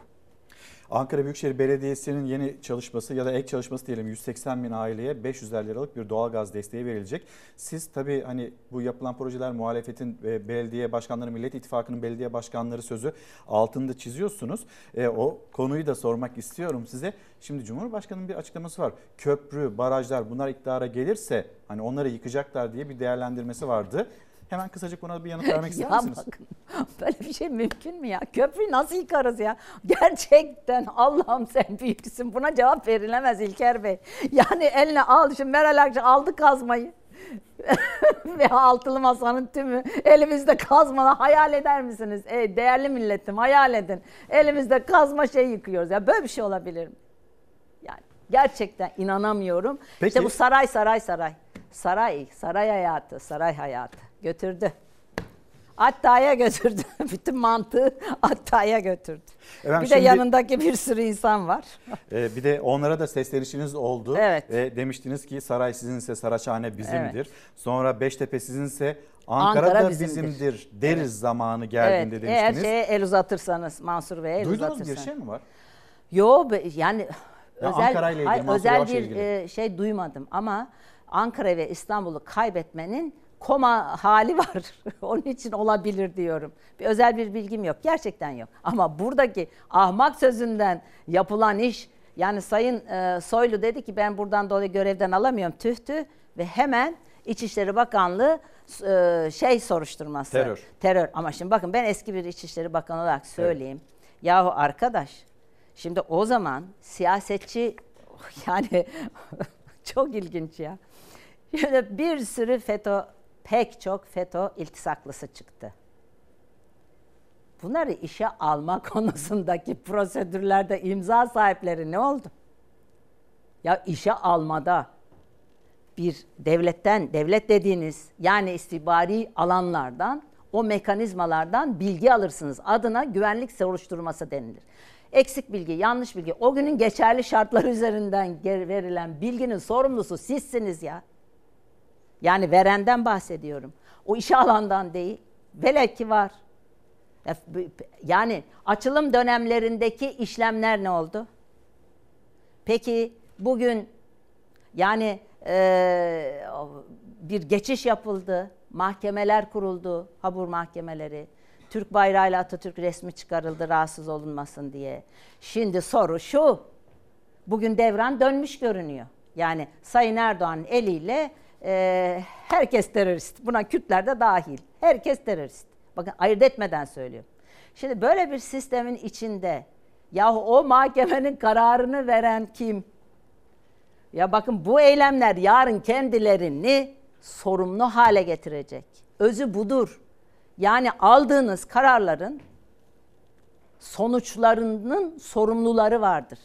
Mesela biz bu FETÖ mevzusundan dolayı 2000 küsür bize müracaat oldu. Geçen sene şey Efendim? 2018'de. İçişleri Bakan Yardımcısı İsmail Çataklı ve e, orada İsmail Çataklı ile Özgür e, Özel arasında CHP Grup Başkan Vekili arasında bir tartışma başladı. Evet. Sosyal medya üzerinden dün akşam da devam etti. E, bunun e, paylaşımları var, sosyal medya paylaşımları var. Habere girmeyelim de bir hemen ben Sayın Akşener'e ve izleyicilerimize okumak istiyorum. İsmail Çataklı, Özgür Özel dedi ki senin kardeşin FETÖ'den araştırılıyor mu, soruşturuluyor mu? Siz bunu bir açıklar mısınız İstanbul Büyükşehir Belediye Başkanlığı'na bir terör soruşturması başlattığınızda diye bir soru sordu. Türkiye Büyük Millet Meclisi'nde İsmail Çataklı'nın vermiş olduğu yanıt önce Özgür Özel'in ailesine ve kardeşine yönelik sonra bir takım işte e, Selçuk Kozağaçlı DHKPC yöneticiliği şeklinde bir başka itham ya da iddia. Sonra da diyor ki Sayın Akşener kardeşim 32 yıldır yurt dışında yaşıyor. Sen söyleyince baktım hakkında ihbar var. Gelir adalete hesabını verir. Yani kardeşiyle ilgili bir soruşturma var ama Özgür Özel Ya sorduğu İçişleri için Bakanı bakıyor. yardımcısının haberi yok bu işten. Gel de inan şimdi. Ya arkadaş işte bakın tiyatro denilen iş bu. Bakın bu gerçekse ben bu gece uyuyamam. Bakın gerçekse İçişleri Bakan yardımcısı gerçekse bunu bu yazılan yani haberinin olmadığı bir gerçekse kim bilir nelerden haberleri yok. Bakın bu gece hiç uyumayın. Değerli milletim uyumayın eğer böyle bir şey gerçekse. Ha dümense anlarım. Dümense anlarım. Orada da sorumluluğunu yerine getirmiyor. Bakın daha vahim. Haberi yoksa çok daha vahim. Tekrar söyleyeyim. Biz yani çeşitli iftiralarla karşı karşıya kaldığımız için Türkiye'nin en e, aşırı temkinli, aşırı e, önlemli giden siyasi yapısıyız.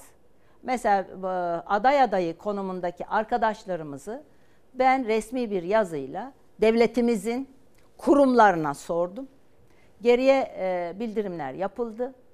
Mesela orada neyi gördük biliyor musunuz? Hala Ergenekon'dan suçlu olan insanların o günkü şartta yani beraat, e, takipsizlik vesaire gibi konuların olmadığını herkesi sistem çıkardılar da sistem işlememiş. Ondan sonra e, onlar hala terör suçlusu olarak bize bilgi verildi. E, ben onu ilettiğim için sonra onların şeyleri e, tamamlandı. Sicilleri Evet hayır yani o e, prosedür tamamlandı. Öyle bir keşmekeşten bahsediyorum ya ben. Yani e, biyolojik olmayan kardeş. Bak ne güzel biyolojik olmayan kardeşini bulabiliyor. Şimdi o kadar e, enteresan işler var ki. Yani ben e, Yani Özgür Özel'in biyolojik olmayan kardeşi Şimdi diyor. bak, bir bilinebiliyor. Sen söyleyince baktım. Hakkında ihbar Ya. var. Evet. Gelir adalet hesabını Ha, verir. Şimdi mevzu şu. Sayın Çataklı kardeşinden dolayı e, suçlu olabilir mi? Hayır. Elbette Bu başka olamaz. bir şey. Suçun ama, şahsiyeliği. Ama bize gelince biz her konuda suçluyuz be kardeşim. Şimdi bakın ben çok geniş bir ailenin kızıyım. Benim 13 halam var. Kuzen sayısını falan anlatmam mümkün değil. Şimdi benim babamın babası rahmetli e, Rumeli'nin önemli büyük din alimlerinden birisi. Ama e, bildiğiniz yani müderris şey değil. Bize bir e, vasiyette bulunmuş. Demiş ki yeme haram, söyleme yalan, kıl beşi kurtar başı. İkincisi de hocaların yani şeyhlerden, şıhlardan onlardan bahsediyor. Onların aleyhinde konuşmayın, saygısızlık etmeyin ama peşinden de gitmeyin. Kur'an size yeter. Şimdi ben hep FETÖ'cülükle suçladım. Bir dava var hala da böyle tepede geziyor. Evet. Dedim ki yedi göbek sülalemde bir kişi çıksın. FETÖ'cülükten bahsetmiyoruz. Zaten o yok. Ama herhangi bir ehli tarik çıksın ben şey bırakıyorum. Politikayı bırakıyorum. Bunu söyleyebilecek bu ülkede insan yok. Tesadüfen böyle. Ola da bilirdi ya. Yani ola da bilirdi. Dedemin vasiyeti olmasa ola da bilirdi. Kendimden bahsetmiyorum. Yani ailemden bahsediyorum. Ama ve lakin yok. Şimdi bu kadar size baskı yapılırken sizin kardeşiniz kaçaksa olmaz. Yeni haberdar olmuşsanız olmaz. Bakın çift taraflı. Ha kardeşinizden size bir ateş etme de doğru değil. Ama siz sorumlu bir mevkidesiniz. Gereğini yapacaksınız kardeşim. Bilmiyorsanız çok vahim tekrar söyleyeyim. Uçan kuştan haberi olan, Fırat'ın kenarındaki kuzuyu, keçiyi, kurt kaptığı zaman haberi olan, numaraları. teröristlerin ayakkabı numarasını bilenlerin yani bu bu bu çok vahim bir şey bakın. Çok vahim bir şey. Efendim şimdi Behemehal sandığı e, geldiğinde bu işi kazanmalıyız, kazanacağız. Çünkü bu o, sistem, bu tek adam sistemi Türkiye'nin hafızasını, devlet hafızasını, Türkiye'nin arşivini ortadan kaldırdı. Yazıktır, günahtır. bu şarkı da burada bitmeyecek Evet. demiştiniz. Şimdi yeniden bir Saraçhane'ye dönelim. Hep birlikte Ee, otobüsün üstünde vermiş olduğunuz mesajlar bu şarkı da burada bitmeyecekti. Sonra Ekrem İmamoğlu Saraçhane'de o platformdayken Meral Akşener kürsüye çıktı. Tam gidiyordu biraz da moderatör gibiydi. Orada liderleri davet ederken git be kal. Git be kal burada biz senin için buradayız dedi.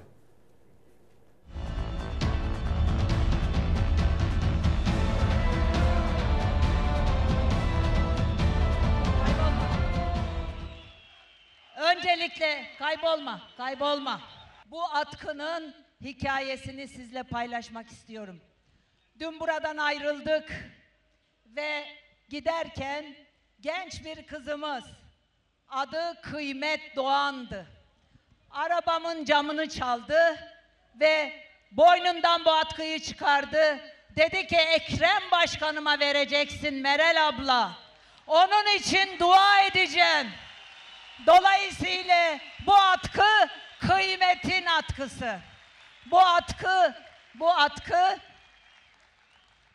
kalbinden, kalbinden dualar eden ve bu haksızlığı lanetleyen gencecik bir kızımızın atkısı. Biliyorum ki Ekrem Başkan onu bir emanet gibi saklayacaktır. Şimdi buradan ayrılma, senin için buradayız.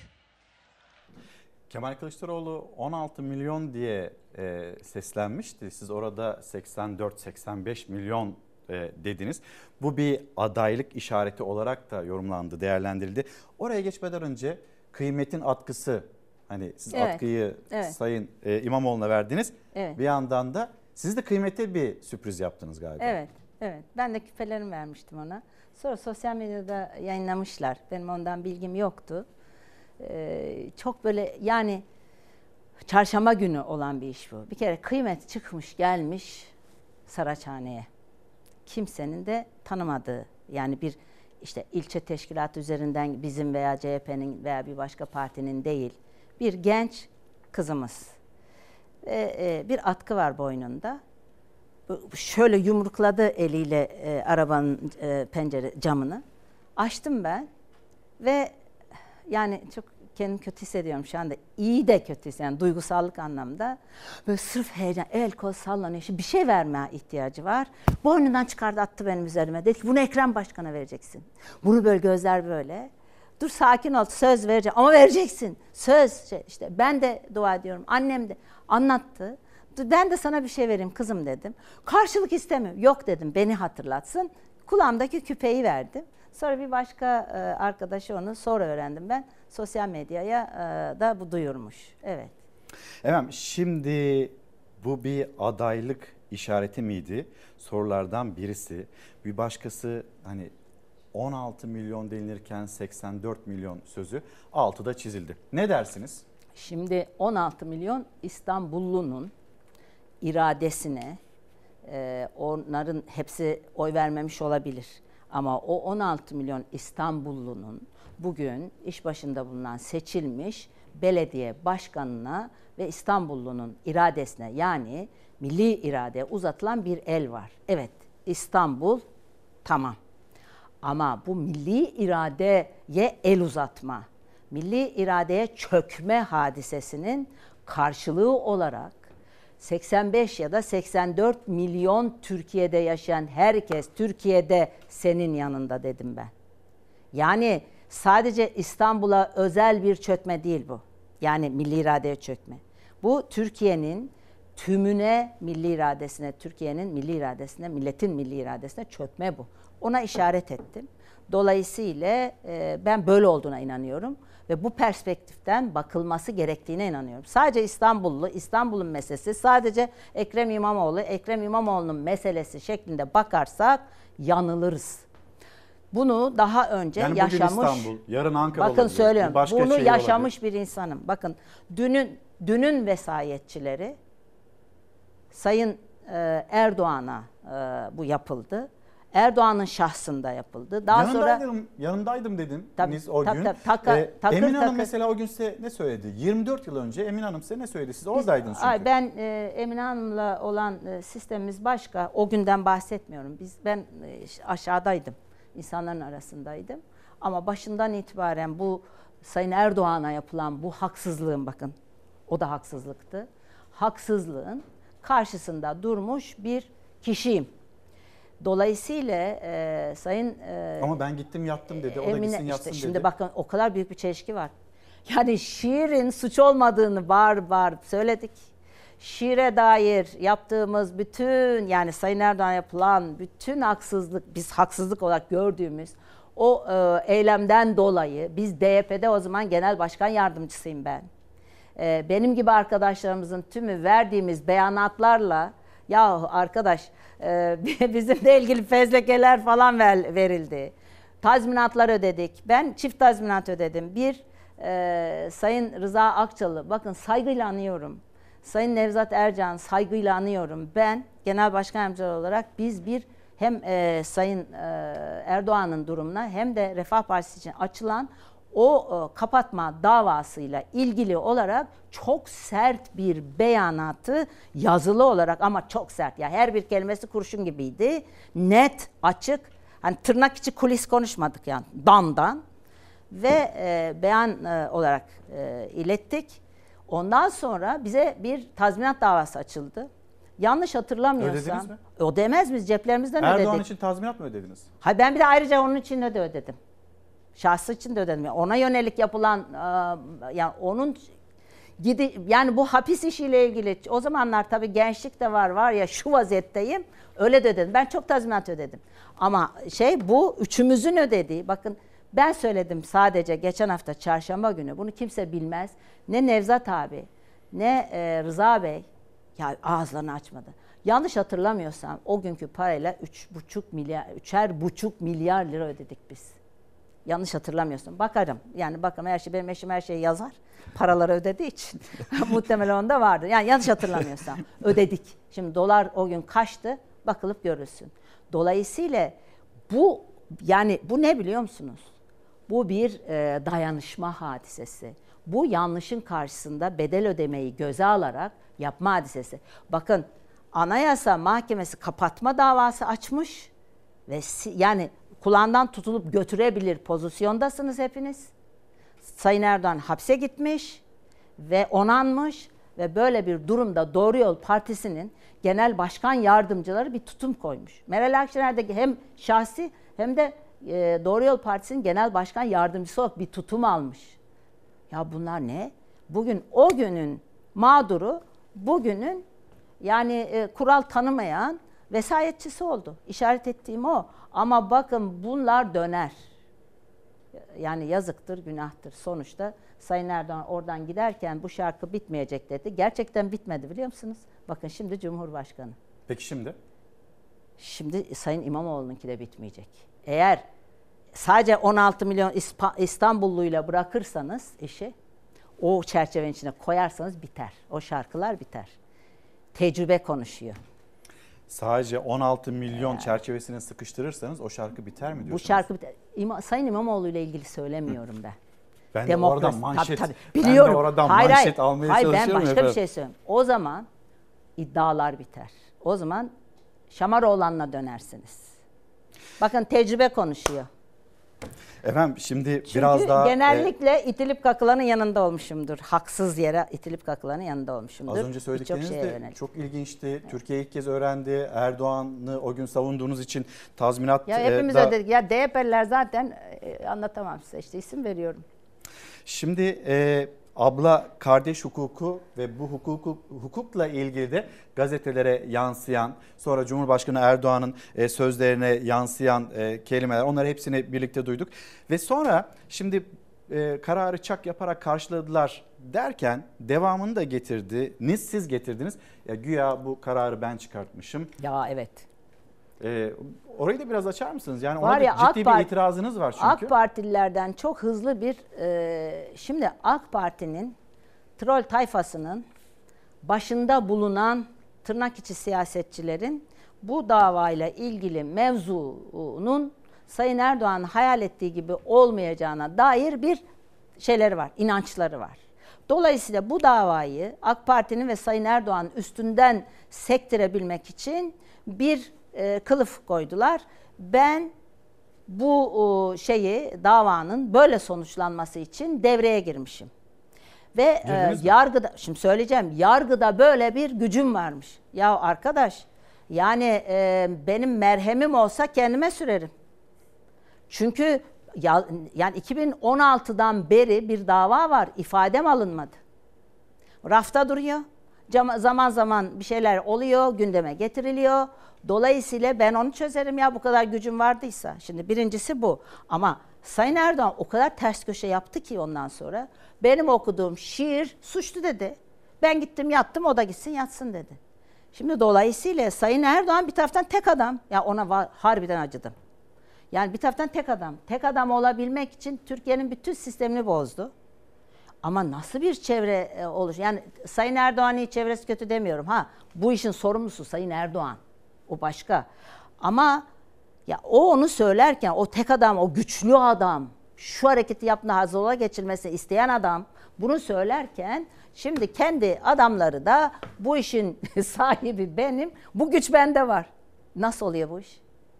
Bu yalanın kuyruklusu. Bu korkaklığın kuyruklusu. Bu da çok büyük korkaklık aynı zamanda. Bu arada Sayın Erdoğan'a da yapılan çok yani acayip bir iş bu. Yani zayıflatan bir iş. Efendim şimdi biraz e, zamanımızda... benim herhangi bir bilgim yoktu. Herhangi bir durumum yoktu. Zaten girebilme imkanım, ihtimalim yoktu. Biz saat 11'de Sayın Davutoğlu'yla bir e, görüşme yaptık. Telefonda Bir, görüştünüz. yok yok biz ziyarete geldi partimizi. Bir civarında Sayın Davutoğlu'nu ben yolculadım. Ondan sonraki sistem üzerinde e, Sayın e, Sayın Kılıçdaroğlu ile görüşebildiniz mi? ben Sayın Kılıçdaroğlu'nu aradım. Ee, şöyle bizde şimdi birbirimizin telefonları var. Evet. Birbirimizi oradan arıyoruz. Hiç yani özel kalemler devreye girmeden. Ben aradığımda telefonu kapalıydı. Dolayısıyla ben de şeyi unutmuşum. Ee, Almanya meselesini uçakta zannettim. Sonra e, anlaşıldı ki bir programdaymış. Telefonu kapalıydı. Normal hatta tekrar söyleyeyim. Ya bunlar bakılabilir işlerdir. Sonra döndüm. Bir kalabalık oluşturalım, bir güç oluşturabilelim diye. Sayın Gültekin Uysal'ı aradım. Konuştuk. Ben gidiyorum. Bir kısma gideceğim dedim. Bir kısmına ha, yanlış anlaşılmasın. izin alma aramadım ha. Yani öyle bir durum yok. Ee, Şey izin değil. Sadece orayı biliyorum Bir ya Sayın Erdoğan'da. gövde gösterisi yapmak Evet, istediniz. evet. Yani hepimizin orada olması. Ya aksi takdirde ben zaten kimse izin alma e, bir e, mecburiyetim yok. Böyle bir şey söyleyene de çok fena çarparım yani.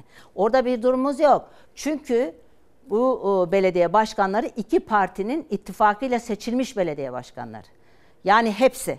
Dolayısıyla bir tek Mersin hariç diğerlerin tümü bütün e, CHP'nin ve İyi Parti'nin teşkilatlarının mensuplarının çalışarak seçtirdiği e, belediye başkanları. Dolayısıyla bunlar, bu arkadaşlarımızın iyi yaptığı işlerden de biz mesulüz. iki parti. Kötü yaptığı işlerin de sorumlusu mesulü, mesuliyeti bize aittir. Dolayısıyla orada benim bir iznemizde ihtiyacım yok. O kadar büyük saygısızlıklar gördüm ki bu süre içerisinde. Yani e, o çok ayıp bir şeydi. Parantezi kapatayım. Ben e, Sayın Uysal'la konuştum. Çok ağır bir gripte yatıyordu. Selamlarımı söyleyin dedi. Sayın Babacan'ı aradım. Ulaşamadım. Zannediyorum 15-20 dakika sonra çaldı telefonları yalnız. E, döndü bana. Kendisine söyledim. Bir programdaymış yani basınla ilgili bir programdaymış. Döndüm. Yani gidiyorum e, söyledim. Sonra Sayın Davutoğlu daha bir herhalde bir 40-45 dakika sonra yanlış hatırlamıyorsam aradı. Bu e, onunla da konuştum. O e, onların da 3. yıl dönümüydü partilerin kuruluş dönümü. Akşama gelebileceğini söyledi. Dolayısıyla Temel Bey'e de hiç ulaşamadık. Çünkü o zaman öğrendim ki meğer hastanedeymiş. Yani ona hiç ulaşamadık. Evet. Sistem bu. Ama bu arkadaşlarımızı yani İzin mil- almak için aramadım diyorsunuz. Ay, öyle rica değil. ederim yani böyle bir şey yok. Kendi be- seçtirdiğimiz belediye başkanı için kimden izin alacağım? Öyle bir durumumuz yok. CHP'nin liste yani CHP üyesi olarak seçilebilirler. Ama onların sorumluluğu hepimize ait. Dolayısıyla iyi veya kötü yaptıkları her iş açısından söylüyorum. Ama ben orada bir kalabalık, bir güç gösterisi yapabilelim diye aradım hepsini. Millet İttifakı'nın belediye başkanlarıdır diyorsunuz. Evet, iki siyasi partinin seçtirdiği belediye başkanlarıdır. Çünkü Millet İttifakı e, 2018'de dört partiden oluşuyordu. CHP, İyi Parti, Demokrat Parti ve Saadet Partisi. Daha sonra o gün Deva ve Gelecek Partileri henüz kurulmamıştı. Sonra 2019 yapıldığında biz iki siyasi parti, yani biz götürdük teklifi CHP'ye. Ondan sonra oturduk masaya ve e, işte Türkiye mi İyi Parti mi dediğimizde Türkiye'yi tercih ettik. 19 ilçe aldık. Yani kazandığımız ilçe sayısından bahsediyorum. Yalnız başımıza gireydik.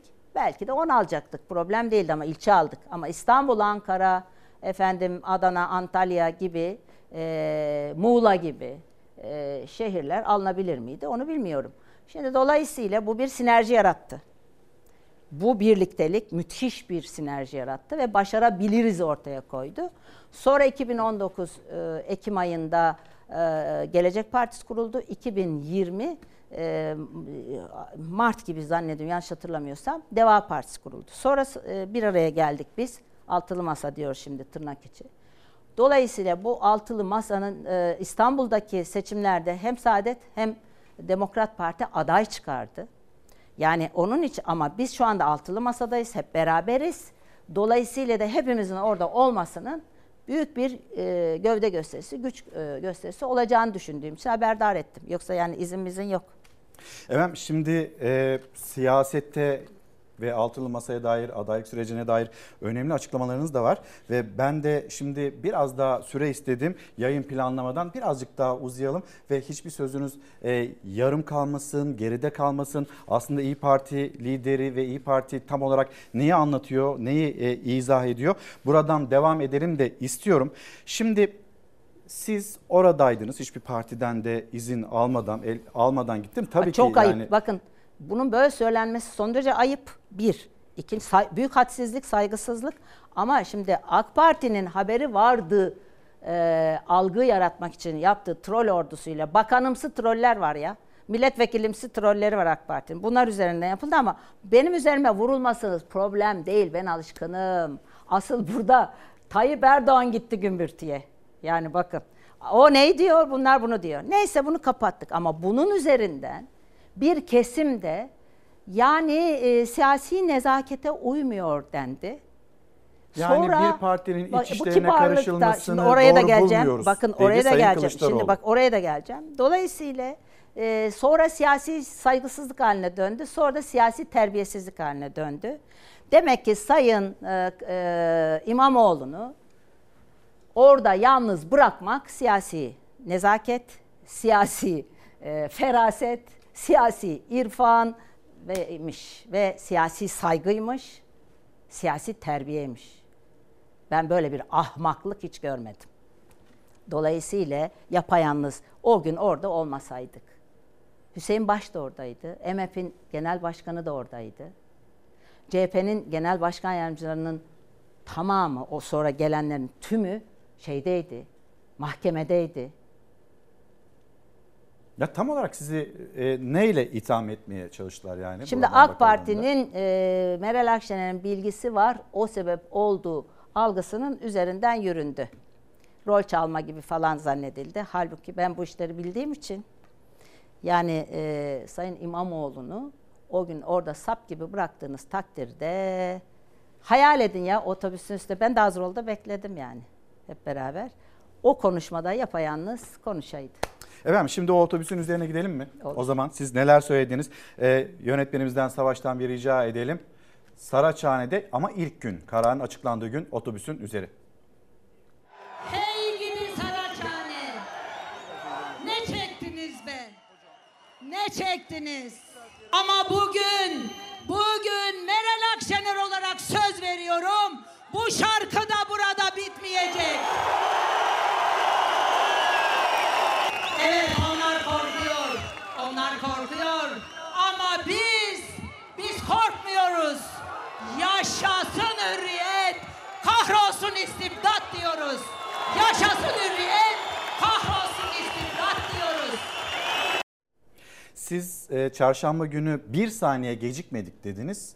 E, o gün e, CHP lideri Kemal Kılıçdaroğlu teması nedeniyle Almanya'daydı. Siz gider miydiniz böyle bir dava süreci olsaydı? Şimdi bu konuda yorum yapmak iç işlerine bir siyasi partinin iç işlerine karışmak olur. Yorum yapmayayım. Hiç yapmadım bugüne kadar yapmayayım. Peki e, hiç yapmadım bugüne kadar dediniz ama bir yandan da böyle bir söz siyasette karşımıza çıktı. İşte iç işlerine karışmak gibi bir. Şimdi o şöyle ikili bir sistem o.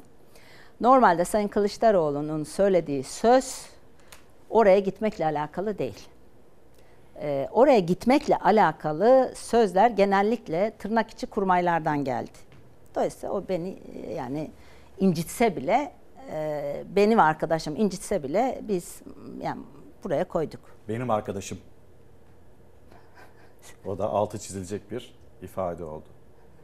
Şimdi Şimdi benim arkadaşlarımı ve beni incitse bile kenara koyduk.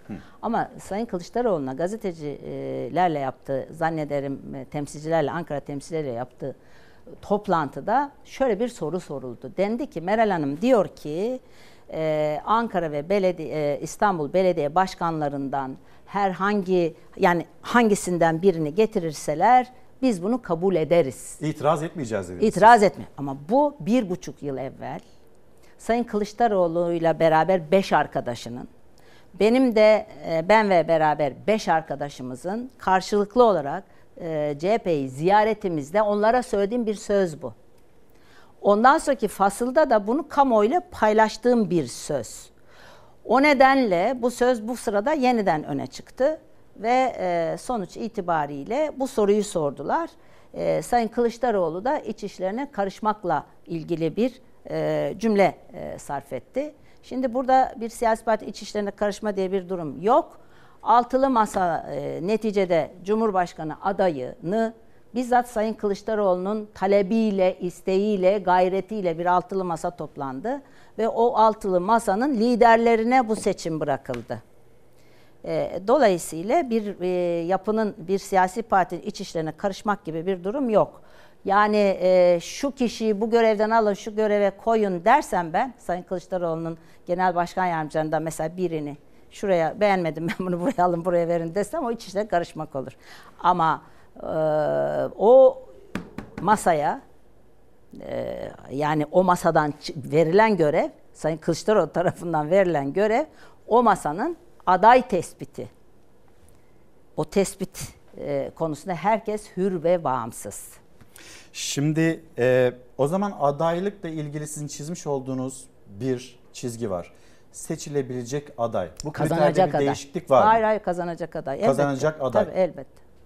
Peki o kazanacak adaylar içinde mesela Ekrem İmamoğlu'nun da ismi geçiyor. Ama öyle bir süreçte izliyor ki bu süreç hızlı bir şekilde sonuçlanırsa ve bir ceza çıkarsa, yasak çıkarsa Ekrem İmamoğlu'nun mesela adaylığı risk midir?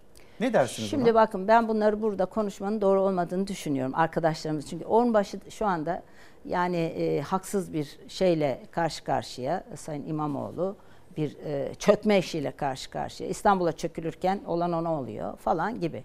Şimdi bu konularda konuşmayı e, doğru bulmuyorum. Kal- Kaldı ki o masadan tekrar söyleyeyim şey çıkacağına göre e, aday çıkacağına göre bu konuda bir karar birliği olduğuna göre daha henüz masada konuşulmayan bir konuyu da e, burada konuşmayı doğru bulmuyorum. Siz tabii bunu e, hiç dillendirmiyorsunuz. Sadece buradaki kuralınızı hatırlatıyorsunuz. Peki yine ben farazi konuşacağım ve böyle bir soru yönelteceğim size ama o gün geldiğinde hükümet programı çalışılır altılı masada Evet. ve sıra hadi bakalım şu adaylığı konuşalım dediğinizde ki Deva Partisi bunu çalışmaya başladı Bakın, bile yani tabanında. yer- e, Siz de şey- çalışmaya başladınız mı tabanınızda? Biz e, şöyle bizim e, yani bizim arkadaşlarımızla biz şimdi kongreler yaptık vesaire. Bir de her kararı biz ortaklaşa alıyoruz. Mesela e, şimdi bir başörtüsü meselesi var şu anda Türkiye'de. Sayın Kılıçdaroğlu bu konuda bir beyanda bulundu. Sonra Cumhuriyet Halk Partisi bir kanun teklifi verdi. Sonra e, bu, bu kanun teklifi orada dururken e, Sayın Erdoğan işte böyle artık e, gol ve pas olarak baktığı için her işe bir e, pas atıldı, gole çevireceğim diye ha ha ha çok mutlu bir şekilde anayasa teklifi geldi. Şimdi ne olacak? Şimdi bak ne olacağı söyleyeyim ben size. Şimdi Sayın Kılıçdaroğlu'nun e, Cumhuriyet Halk Partisi'nin genel başkanı olarak yani bizim bireysel eylemlerimiz de var partilerin yaptığı bir şey bu, e, eylem bu. Şimdi Cumhuriyet Halk Partisi neye karar verecek ben onu bilmiyorum. Yani ilk başlangıç e, gündeme gelmesi, teklifin e, ortaya konması Sayın Kılıçdaroğlu'na ait. Şimdi ben ilk refleks olarak yani kanayan yaralar dururken kapanan yaralarla uğraşmayalım dedim.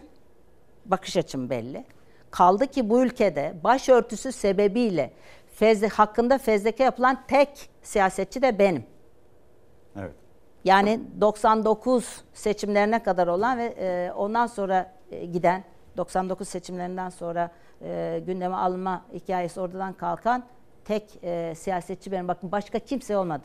Buna Bugün AK Parti bünyesinde politika yapanlar dahil. Çeşitli fezlekeler herkes için geldi de spesifik başörtüsü için gelen ben.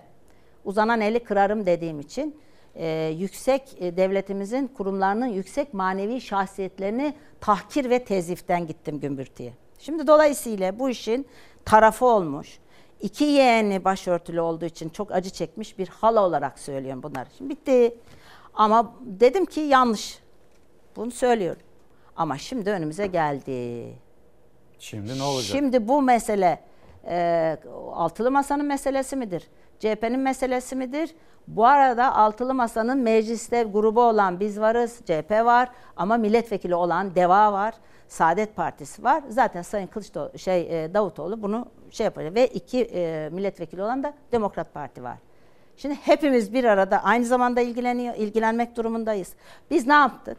Biz e, GİK'i topladık. GİK'te kara, bu konuda karar alma imkanımız yok. Milletvekillerimiz de var. Türkiye'nin her yerinden seçilmiş arkadaşlarımız var. Onları tam dört buçuk saat dinledim ben. Kim neyi söylüyor, gerekçeleri nedir? Bir temayül çıktı ortaya yere. Yani hayır vermeliyiz diyen arkadaşlarımız var. Bunlar bireysel görüşler. Ama çoğunluk yani bu işin e, bu hale gelmesi tamam e, oldu. Ama biz e, yani buna e, evet vermek durumundayız denildi. Temayül olarak bu karar yok. Şimdi milletvekillerini toplayacağım ben. Milletvekillerini Başka bir mesai konuşturacağım. başladı sizin için. Tabii Aslında tabii. Yani bir örnek olmayan. veriyorum. Dolayısıyla masaya dönersek yani bu işin e, şimdi milletvekillerimiz e, yani parmaklarını kaldırıp indirecekleri için onlarla konuşacağız. Bir karar alınacak. Yani bir temayül ortaya çıkacak. Geleni yapacaklar. Öyle veya böyle. Ama ve lakin. Şimdi adayla ilgili mevzularda da doğal olarak buralarda yapılan her görüşmede bu da gündeme geliyor. Ama biz resmi olarak aday şu mu olsun bu mu olsun partimizde konuşmadık. Böyle bir çalışma yapmadık. Efendim e, en son Sayın Kılıçdaroğlu'yla hani telefonda ne zaman görüştünüz bu süreç içinde? Sayın Kılıçdaroğlu bir telefon görüşmesi yaptık ama bu e, şeyden e, 14 Aralık'tan önceydi. Bir konuyla alakalıydı. E, Dolayısıyla e, şey e, yani bir, bir konuyla alakalıydı. Bir konuşma yaptık. Hani çok e, siyasi bir şey değildi. Yani e, bir konuşma yaptık. Onun dışında herhangi bir görüşmemiz olmadı. Yani bir tıkanıklık mı var? E, birbirinizde Ha, niye telefonlarınız tıkanıklık- var. Ha niye tıkanıklık olsun? Bakın yani söyledim ben e, İstanbul'a gitme kararı aldıktan sonra bütün arkadaşları aradım. Yani diğerlerine de yani aman burada olanlara aman ne olur e, olalım şeklinde. Sizi inciten de bir söz daha var. Mesela e, Kılıçdaroğlu biz baba oğul gibiyiz bilenler bilir dedi. Sonra e, Sayın Cumhurbaşkanı e, bir bakar mısınız Ekrem İmamoğlu e, başka ebeveynler arıyor gibi bir yaklaşımı da oldu. Sayın e, Oğluna sahip. Kılıçdaroğlu'yla Sayın e, İmamoğlu'nun bu ilişkisine ben saygı duyarım, memnuniyet duyarım. Bu başka bir şey. Ama e, burada hep belden aşağı vuran bu ülkenin seçilmiş cumhurbaşkanı. Çok pis bir dil bu. Yani onun üzerinden de giden bir sürü ondan sonraki çirkinlikler oldu. Ben alıştım. Sayın Erdoğan devrinde bana yapılmayan hiçbir şey kalmadı. Namusum, şerefim, torunum, ailem yapılmayan hiçbir şey kalmadı. Hapis iması bile oldu. O ne iması ya attıracağım seni dedi. Olmadı. Bütün bunların neticesinde evim basıldı evim. Ve yalnızlık çok zor bir iştir biliyor musunuz? Benim evim basıldığında ben zora düşen yani haksızlık üzerinden zora düşen herkesin yanında olmuşumdur. Bir saniye beklemeden evim basıldığında kimse yoktu. Beni e, e, iki gün sonra Saadet Partisi Genel Başkanı'nın dışında arayan olmadı. O da dedi ki kardeşim e, çok önemli bir iş yaptın oraya çıkarak karı koca. E, yani buyurun diyerek çok önemli bir iş yaptın. Yarın hepimizin evine evinin önüne gelinecek bir holiganlığı, bir e, saygısızlığı, bir saldırıyı durarak engelledin dedi. Sana teşekkür ederim. Öyle aradı o da. Onun dışında beni arayan olmadı. Şimdi altılı... Mesela Meral Kılıçdaroğlu dendi bana İsmail Kahraman tarafından. Evet denildi. Çok ağır bir hakarettir benim gibiler için. Onunla ilgili de ben hiç aranmadım. Mahkememi kendim götürdüm. Bir partim falan yoktu. Mahkememi kendim götürdüm. Biz sayın, e, ay sayın da dedim ya neyse. İsmail Kahraman'a ben bir açık mektup yayınladım. Belam dedim kendisine. Dini olarak çok ağır bir sözdür. O belamla ilgili beni mahkemeye verdi. Ben de kendisini Meral Kılıçdaroğlu üzerinden mahkemeye verdim. Ee, ilginçti yaşananlar. Neyse takipsizlik. Atatürk'e hakaretten hiçbir ceza da gelmedi tabii. Aynen. Ee, şimdi Ama ben e, Atatürk'e'nin annesine hakaret edip iftira edildiği için e, bir konuşmamda Fesli'nin çoluk çocuğu ismi geçmemesine rağmen çoluk çocuğu beni mahkemeye verdi. Yani Türkiye bu. Sayın Erdoğan. Orada da mı yalnızdınız Sayın peki? Erdoğan. E, Ben ben yalnızlığı seviyorum. ben yalnızlığı seviyorum. Problem değil. efendim şimdi yine Cumhurbaşkanı'nın açıklaması masa çöktü çöküyor. Öyle mi? Hayır. Masanın motivasyonu nasıl? Masa Şimdi masa kazanacak. Masa 13. Cumhurbaşkanı masanın adayı çıkacak. Göreceksiniz. böyle e, bir takım kırgınlıklar olsa da yaşansa Yok, da hayır sanki bakın bu kırgınlık değil benim anlattıklarım. Benim bunlara kafa takmadığım, bunlarla ilgili herhangi bir düşüncemin olmadığını ifade ediyorum. Şimdi Türkiye'de e, bu işte sevgi sözcüğü üzerinden gidiyor erkeklerin bir kısmı Sayın Erdoğan'dan mülhem oldu. Beni seviyor mu, beni sevmiyor, benim kardeşim hayır değil. Siyaset ya da kurumsal hayat böyle bir şey değil. İlkeler ve kurallar üzerinden yürür. Altılı masada insanların birbirine saygı duyması şarttır. Altılı masanın kurulma e, meselesi üç ilkeden. Birincisi parlamenter sisteme geçiş. Buna dair yol haritası. Bunu hallettik. İşte anayasa kısmı ortaya çıktı. Şimdi liderlerin görüştüğü yol haritası. İkincisi seçim e, güvenliği. Üçüncüsü ise e, bu o, şeyin e, seçilecek adayın, e, bizim seçeceğimiz yani sensin diyeceğimiz kişinin e, yolculuğunda kullanması gereken işler. Dolayısıyla yani parlamenter sisteme geçiş, bir e, şey seçimin yol haritası bir de ilgili seçilecek şahsı seçmek. Üç tane şeyimiz var, görevimiz var. Bunlar gidiyor. Onun sonrasında ha biz bu siyasi partiler bir araya gelip e, kendi aramızda nasıl bir yolculuk yapacağız bu başka bir şey. Bunun için ana e, faktör e, elbette oradaki insicam ama diğer taraftan da millet iradesinin hepimize nasıl bir rol vereceği. O da ayrı bir konu. siz tabii e, ben Onun için yani ben sevgiler mevgiler üzerinden gitmiyorum sakın yanlış anlaşılmasın. Milletim de yanlış anlamasın. efendim siz ben Cumhurbaşkanı olmak istemiyorum. Ben başbakan Evet, olmak istiyorum evet. dediniz. Hala oradasınız. Hala sanırım. oradayım. Bunu söylem bu bir feragattır. Bakın fedakarlık değil. Bu bir feragattır. 31 Mart'ta CHP'ye gidip buyurun beraber meclise şey e, belediye başkanları ortak seçelim İstanbul ve Ankara'yı alalım deme bir fedakarlıktır. Tekrar söylüyorum. Şimdi Ha bakın o bir fedakarlıktır. Çünkü siz teklifi verdiğiniz için. Şimdi benim ise bu bir hak. Sizin de hakkınız. Burada bulunan hanımefendinin hakkı. Bu arkadaşım her birimizin yani şeyi tutan, e, şartları tutan herkesin hakkıdır. Ben bu haktan bir buçuk yıl evvel feragat ettim. Kişisel bir şey değil bu. Ben ama feragat ettim. Bu feragatın anlamı şuydu. Bunu da defalardır söylüyorum. Biz 2018'de birden fazla adayla gittik. Olmadı. Sonra muhalefet seçmeni yıkıldı, umutsuzlaştı. Onu ayağa kaldırdık 31 Mart'ta. Yapabiliriz geldi. AK Parti gidiyor ama hiçbir şey çok öyle kolay değil. İşte İstanbul'a çökme hadisesi. Daha kim bilir neler olacak.